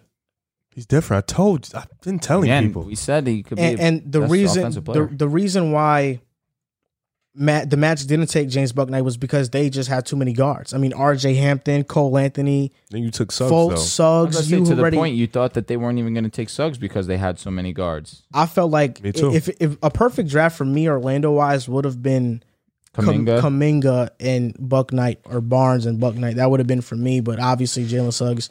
I don't know Who's if you. I don't know if you have to take him, but it definitely makes it an easier pick. You feel much more better because I think Jalen Suggs is a much more finished Prepared. product. You Yeah. know, you know what you what you're gonna get. Kuminga question mark. Scottie potential is there, but there's a question mark with him as well. Man, Orlando Magic. I feel bad for them. I just feel Got like you of guys have mentioned everything. You know, this Yeah. is just a year for development. It's just a rebuilding year, and this is the fir- this their first year of their rebuild, which is always tough for teams. Yep. They just traded Nikola Vucevic, their franchise center. They Thank just you. traded Aaron Gordon to Denver. They're all these guys are leaving. Terrence Ross is leaving. They left Fournier walk. Yeah, all these guys, they're finding new places. This is a completely retooled rebuild. If, if I'm Orlando, I want to be the worst team in the NBA oh, for sure. but just be competitive and knowing my young guys are playing well. I want to get Chet. I want to get Emoni. I want to get Hardy. I want to get even Griffin. You know, I want to get these players. It's just too many question marks, injuries, the center position still, the guards, Markelle Fultz, is he going to pan out? RJ Hampton, I told y'all last year that I think he was the, he's the best guard among that three that they had in Cole and Markelle. And I stand by that because now it's six seven, six eight. He can be a two and even three Mm. if he transforms his body enough and fits into that play style. Yeah, I heard he's grown to six seven. But RJ Hampton, he can be a, a really he could be a star player. Don't look it up because I don't think they updated it. I know. I was gonna say it says Hampton can be a star player, and I told y'all that he can be that. That I think he was the best amongst those three guards. So we'll see how they develop. New coach Jamahl Mosley. Yep. So- Excited to see him. New culture. Let's see what the Magic do this upcoming season. Last team, the Detroit Pistons, 20 and 52. They added the generational prospect Cade Cunningham to their There's a team. documentary. You seen it? No, I haven't. Oh. Cade. Yeah. What's the name? Oh, it's on overtime. Just look up. Just type in Cade Cunningham. You'll find it. All right, bet. Isaiah Livers, Luka Garza, Kelly Olynyk, who turned into Kelly Nowitzki with the Rockets in his Rockets, tenure there, yeah. Tweet. and Trey Lyles. They lost Mason Plumlee, not a big loss, and Wayne Ellington, Killian, Cade, Sadiq, Jerami, Stewart. Isaiah- Grant. I did say him. Oh, okay. Jerami. Jerami. Oh, right, right. Yeah. Like to call him by his first name, Jerami. Nice first name, right? All right. Syracuse alum. Love him. Isaiah Stewart to me is a younger version of what Kenneth Faried used to be, or he is he is what Kenneth Faried used to be. The difference is that I think he's actually a good defender. Kenneth Faried got by on hustle, but I think Stewart has real grown man strength, and he's going to be a, a great defensive player. Jerami Grant had an all star type year with his numbers with the Pistons. Sadiq Bey, I think, is a great, phenomenal three and D player. The Pistons stole him on draft day. Cade Cunningham, we know what he is. What is Killian gonna be? Mm. Is he gonna fit next to Cade? I think that's the biggest question mark. Pistons fans, I think, know what they're getting in this team outside of Killian. And I think the hope is for Killian to turn into that franchise point guard. So now you have a one two punch in Killian and Cade. Cade, Sadiq, Jerami are sure things. With those three, I think the Pistons could be a surprise team. And if the pieces around them play well, they could be a playing team. I think Cade Cunningham, 20 points per game his rookie season. That's what I see him doing. And I'm just excited to see where Cade fits in the NBA. Is he going to be more of a Luka ball dominant, run the offense player, or is he going to be more of a Jayson Tatum in the NBA where he can play make occasionally, but he's more so the score. I see shades of Tatum and Luka and Cade. I'm I'm curious to see where he fits. I'm curious to see how Killian fits. But to end my monologue off, I think Kelly Olynyk was a huge signing. I really do. I think that he's going to bring a lot to the Pistons offensively. And if he can remain consistent and do what he was doing in Houston, this was a steal of a move for a team that didn't have much cap space going into the offseason. And what was your floor for them? I'm sorry. 13. Okay. I, I think their floor is 13. Okay. This you would never have thought Detroit would have jump started their rebuild this fast. You know, I think Cade has jumped them up a couple years. I think this team can definitely the ceiling for me is a plane. I think this team can definitely be a plane. They have the rep- requisite pieces. Kelly Olynyk is really good. Jerami Grant is really, really good on both ends. You know, he's one of those guys that can give you 20 and lock up on the other end. Cade is gonna Cade is one of the few guys in NBA history I think we can look at and say he's not going to have a bad rookie season. Like he's just too good to say he's not going to have a bad. His rookie body season. is crazy too. Six seven, two twenty, Yeah, bro. he, like he he can do it all. You know, he can post up, he can shoot the three, he can shoot the mid range, he can create for others, he can play off ball. There's there's not much holes in his game. He's a great team defender. Killian Hayes, you're right. That is one of the questions of Detroit. What is going to be? What is going to be Killian Hayes? How was we know defensively? We've seen it. He can play defense, but on offense, what is he going to be? Is he going to be a spot up shooter? Can he play next to Cade? Is he going to be more on ball? Can he handle the responsibilities? Can he stop the turnovers? You know, it's going to be tough. You know, he's shown flashes, but we'll see. Saben Lee is a great backup point guard. I think he fits them defensively, offensively. He's kind of erratic at times, but I think, think he takes that spot over Cory Joseph? yeah, I think he'll eventually take over that spot. You know, he's a young guy. He has that energy. He plays defense. He's just a little erratic at times, so it's hard to put him in. But I think he'll eventually take that spot over Joseph. You know, I like Josh Jackson. I like Hamidou Diallo for this team. I For think sure. those guys can really fit on this team. This team is good. Isaiah Stewart, you named it. You know, he's a better defensive Kenneth Faried. I think, and he's younger too. So I think that fits them perfectly. Sadiq Bey, you know, he we're expected to see him make that year two improvement. This team has a perfect balance of com- competing and improvement. I think they want to see improvement from the young guys, but I think they also have the ability to compete at the same time. In worst case scenario, they make the play in, only makes their players better. They don't make the play in, they bring in another, young pick, guy. Yeah. So it's like they're in a win-win situation, and they have a lottery protected pick. So if they do make the lottery, the pick goes to them. And I think this draft, man, if Killian Hayes doesn't pan out, you have a lot of good guards in this draft. You can and go get a wing wing. players You can also. go get Jaden Do Hardy. you need You a guard? Jaden Hardy. You could plug him in at the two. K to plays a full time one. Boom. That's exactly what I'm saying. You don't necessarily need the guard with I mean, Cade. Hardy's a guard. hmm Yeah, Hardy's a guard. So I think, yeah, a shooting guard. You need a guy like that. I think that's to Cade. Of course. It just depends because I think in this draft, there's just can't miss You can players. put Griffin. You can get Griffin. Put him in there too. in the five, and you know Stewart is an undersized five, so that'd be good. But Ho- Emoni's the home run pick in this draft, I think. And is he eligible to be drafted? I, I I- I'll have to figure that out for you. Yeah, I'm not sure if it's this year, next year, but I mean, yeah, He's playing college, so I'm yeah. I mean, Even if they yeah. get Paolo and they put Jerami at the three, it doesn't matter if Cade is a wing or a guard or whatever you want to classify him as. Yeah. If Emoni's there, you take him. He's a can't miss prospect. He's gonna be a if superstar. you get Emoni with Cade. Oh my god. Oh. oh my god. Okay, so because he will not turn 19 until January 2023, Bates will not be eligible for the NBA draft next year. no, okay, so yeah, So he has this to is- spend two years in college. Okay, So the Pistons aren't getting. yeah, they. So yeah, I, my perfect scenario for the Pistons is the, is if Unless they change the rule by the end of next year. if Killian doesn't pan out, I'm going after Jaden Hardy. If Killian does pan out, I'm going after Griffin, and I'm getting a solidified five. Fair enough. I mean, you guys basically hit the nail on the head. I mean, if Cade Cunningham is who we all think he is going to be, it's possible they are a playing team. I mean, they have some solid talent here. You guys mentioned Jerami Grant, who has been vastly improving throughout the entirety of his career, but from the year prior to last season was a tremendous increase. He's a solid offensive scorer. Uh, Sadiq Bey had a solid rookie season last season. Um, that being said, Luka Garza, sneaky pick by them in the second round. He played well in pre He, in, he uh, de- in summer summer league. league, he definitely did. I think was he first team or I think he was second team. He was one of them. Regardless of that fact, you take a late a, s- a late second round flyer on him, a guy who's already shown you what he can be in college. Uh, twenty, I think he was like a twenty three point per game scorer at Michigan. College Player of the Year. Yeah, solid. He didn't go to Michigan. Iowa. You're 100 percent right. I got the colors mixed up. I got you. Don't Yeah, worry. Thanks, I got you. But regardless of that, he was a solid player, a solid offensive player, and he dropped to the second round. What do the Pistons have to lose by taking a guy like that? And you pair him with Cade Cunningham, who obviously has the facilitating ability to get Luka involved into the game. I look at Josh Jackson too, a guy who was a third round pick a few years ago, was un- basically underwhelming with his time with the Suns. I- went to Memphis, was pretty underwhelming there, but we saw some strides, uh, a, a few strides uh, with his short stint in Memphis.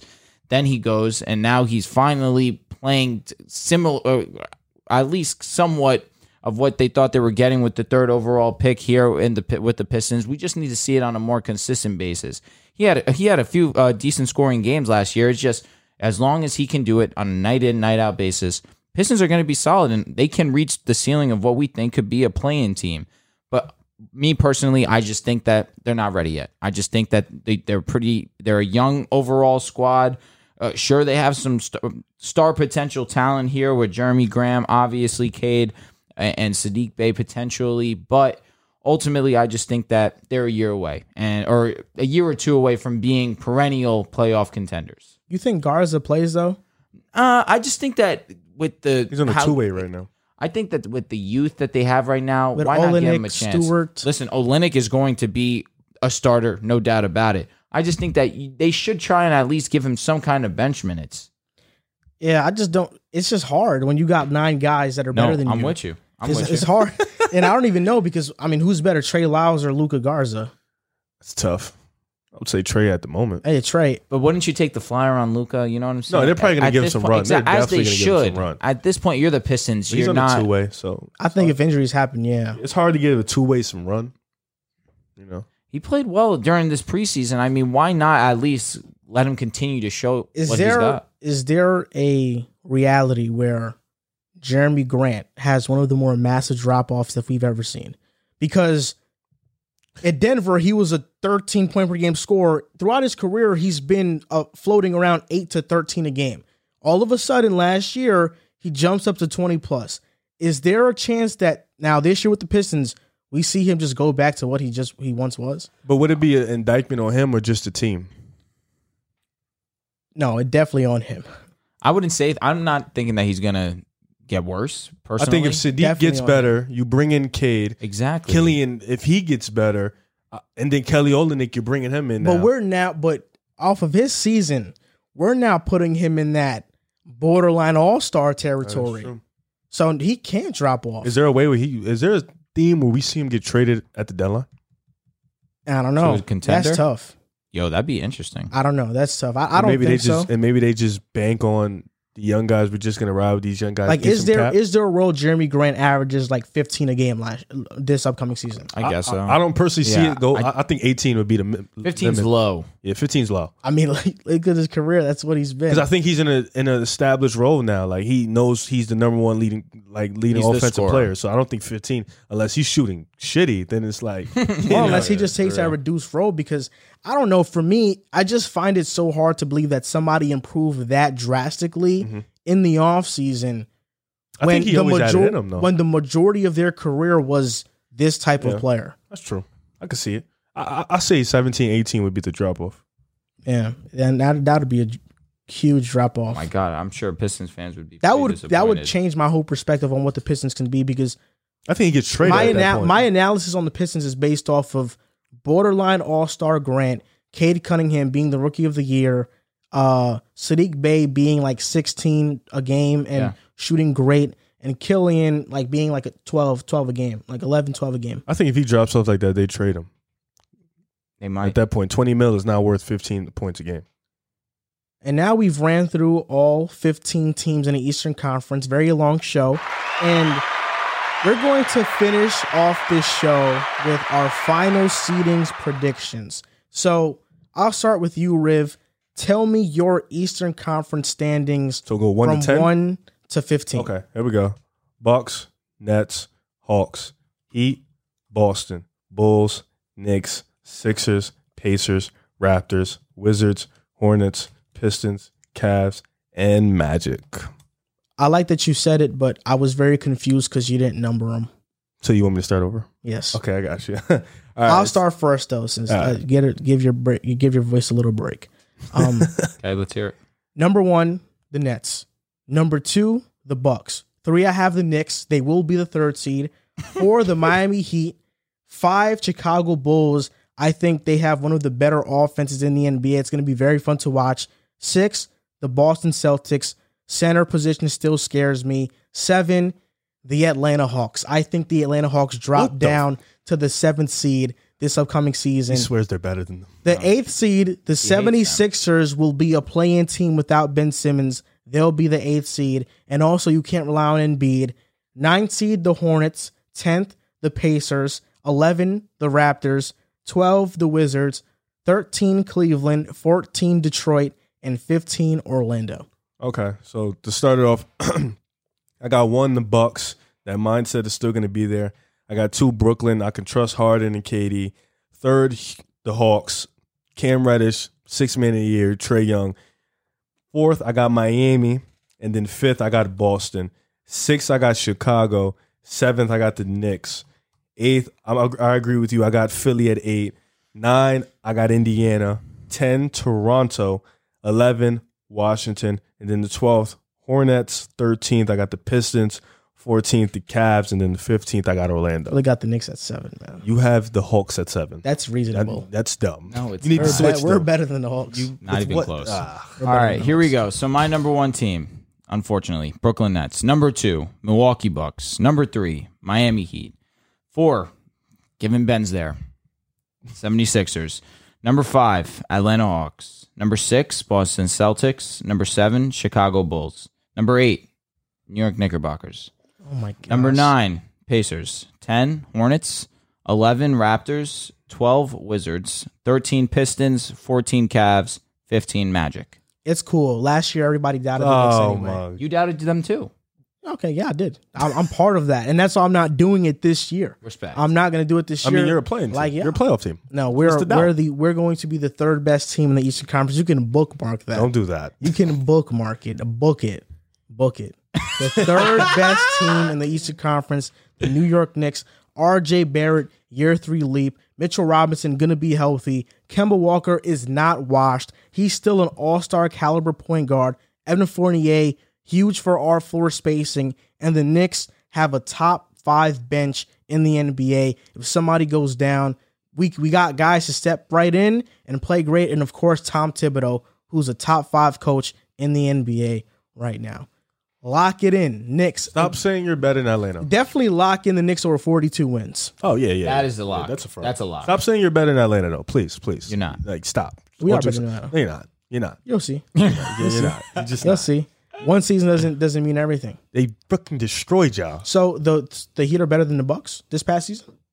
They just got smoked out. Wait, but but the but the Heat destroyed the Bucks in the bubble. Yeah, where people were not saying when they was about to run it back that he can beat them again. People I didn't saying- say that. I didn't say it either. I thought I picked the Bucks the first time. I picked And the I, I looked stupid. I picked- that's what I did. I did what you did. I, I picked the Bucks, so I'm just saying, just because they beat us in the playoffs last year doesn't mean they're better than us now. they are because they, they have the same team and they're just going to continue to get better. You yeah, pick- exactly. They have the same team. We That's have a smoke You didn't pick up- but you didn't- wait, wait, y'all. hold on. Smoke we have a y'all. You different. didn't pick up anybody that's better than their team. That's better. on Like that's better. That's Kemba marginally Walker. better. Trae Young is still there is still a big gap between Trae Young and Kemba. Fournier. Yo, Him and Bogdan are the same guy. They're literally the same guy, bro. You picked- RJ Barrett. oh, DeAndre Hunter, come on, Whoa. stop. He's not. Be- DeAndre Hunter's not better than RJ. Stop chatting. He was playing at a better level. He got hurt. Randle then Collins. in the playoffs. Randle Collins. what the hell, Randle? All right then. Yeah. what's Clint up? or yeah, of course. Clint or anybody at your Mitchell five. Robinson. He's better than Clint. He hasn't even- Stop. He's better than Clint. Stop. If Mitchell Robinson plays up to his potential this year, he's better than if, Clint. if, if, if, if- I don't want to hear it.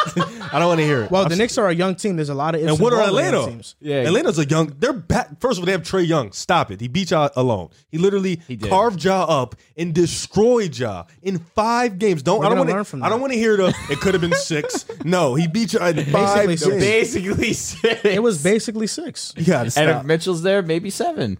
If Mitch is there, we win.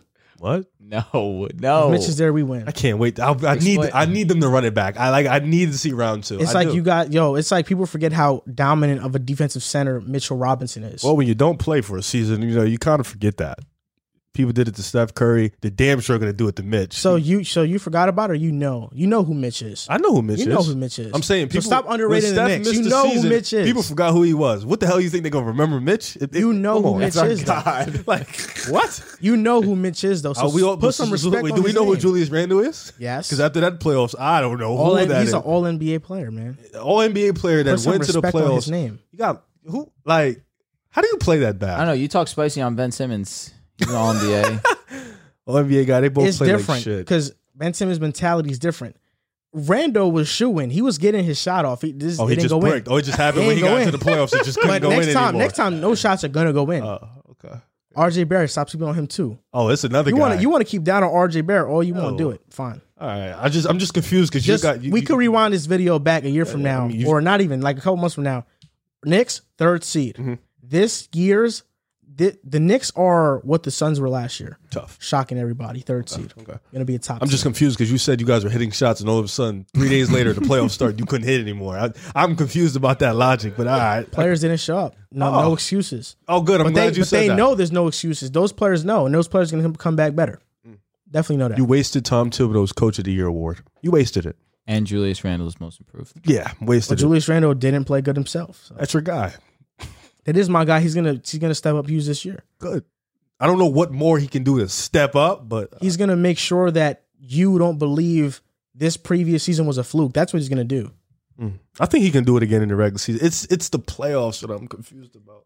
I'm telling you, the You Knicks, guys aren't better than the Hawks, man. That's it. Yes, we are better than the Hawks. Okay, Okay, don't we'll, make we'll, we'll mistake, watch this yeah? video uh, All right. a couple months from now, I'm- and I'm when the Hawks are I'm a sure lower we'll seed, okay. the Knicks are higher one, and the Knicks beat them in the playoffs. I hope we get that matchup. Now let's see who's talking. the Knicks. I'm telling you, stop sleeping on the Knicks. All right. Stop sleeping on All the right. Knicks. And you should feel much more excited about your Chicago Bulls. I'm excited. I just don't want to be, you know what I'm saying, like you. A fool. I want to be very uh very gotta wait, gotta wait It's and just see. you. You're more of a Curry fan than you are a fan of your own team. No, I'm just I'm, I don't, you know, Because you're a fool for the Warriors.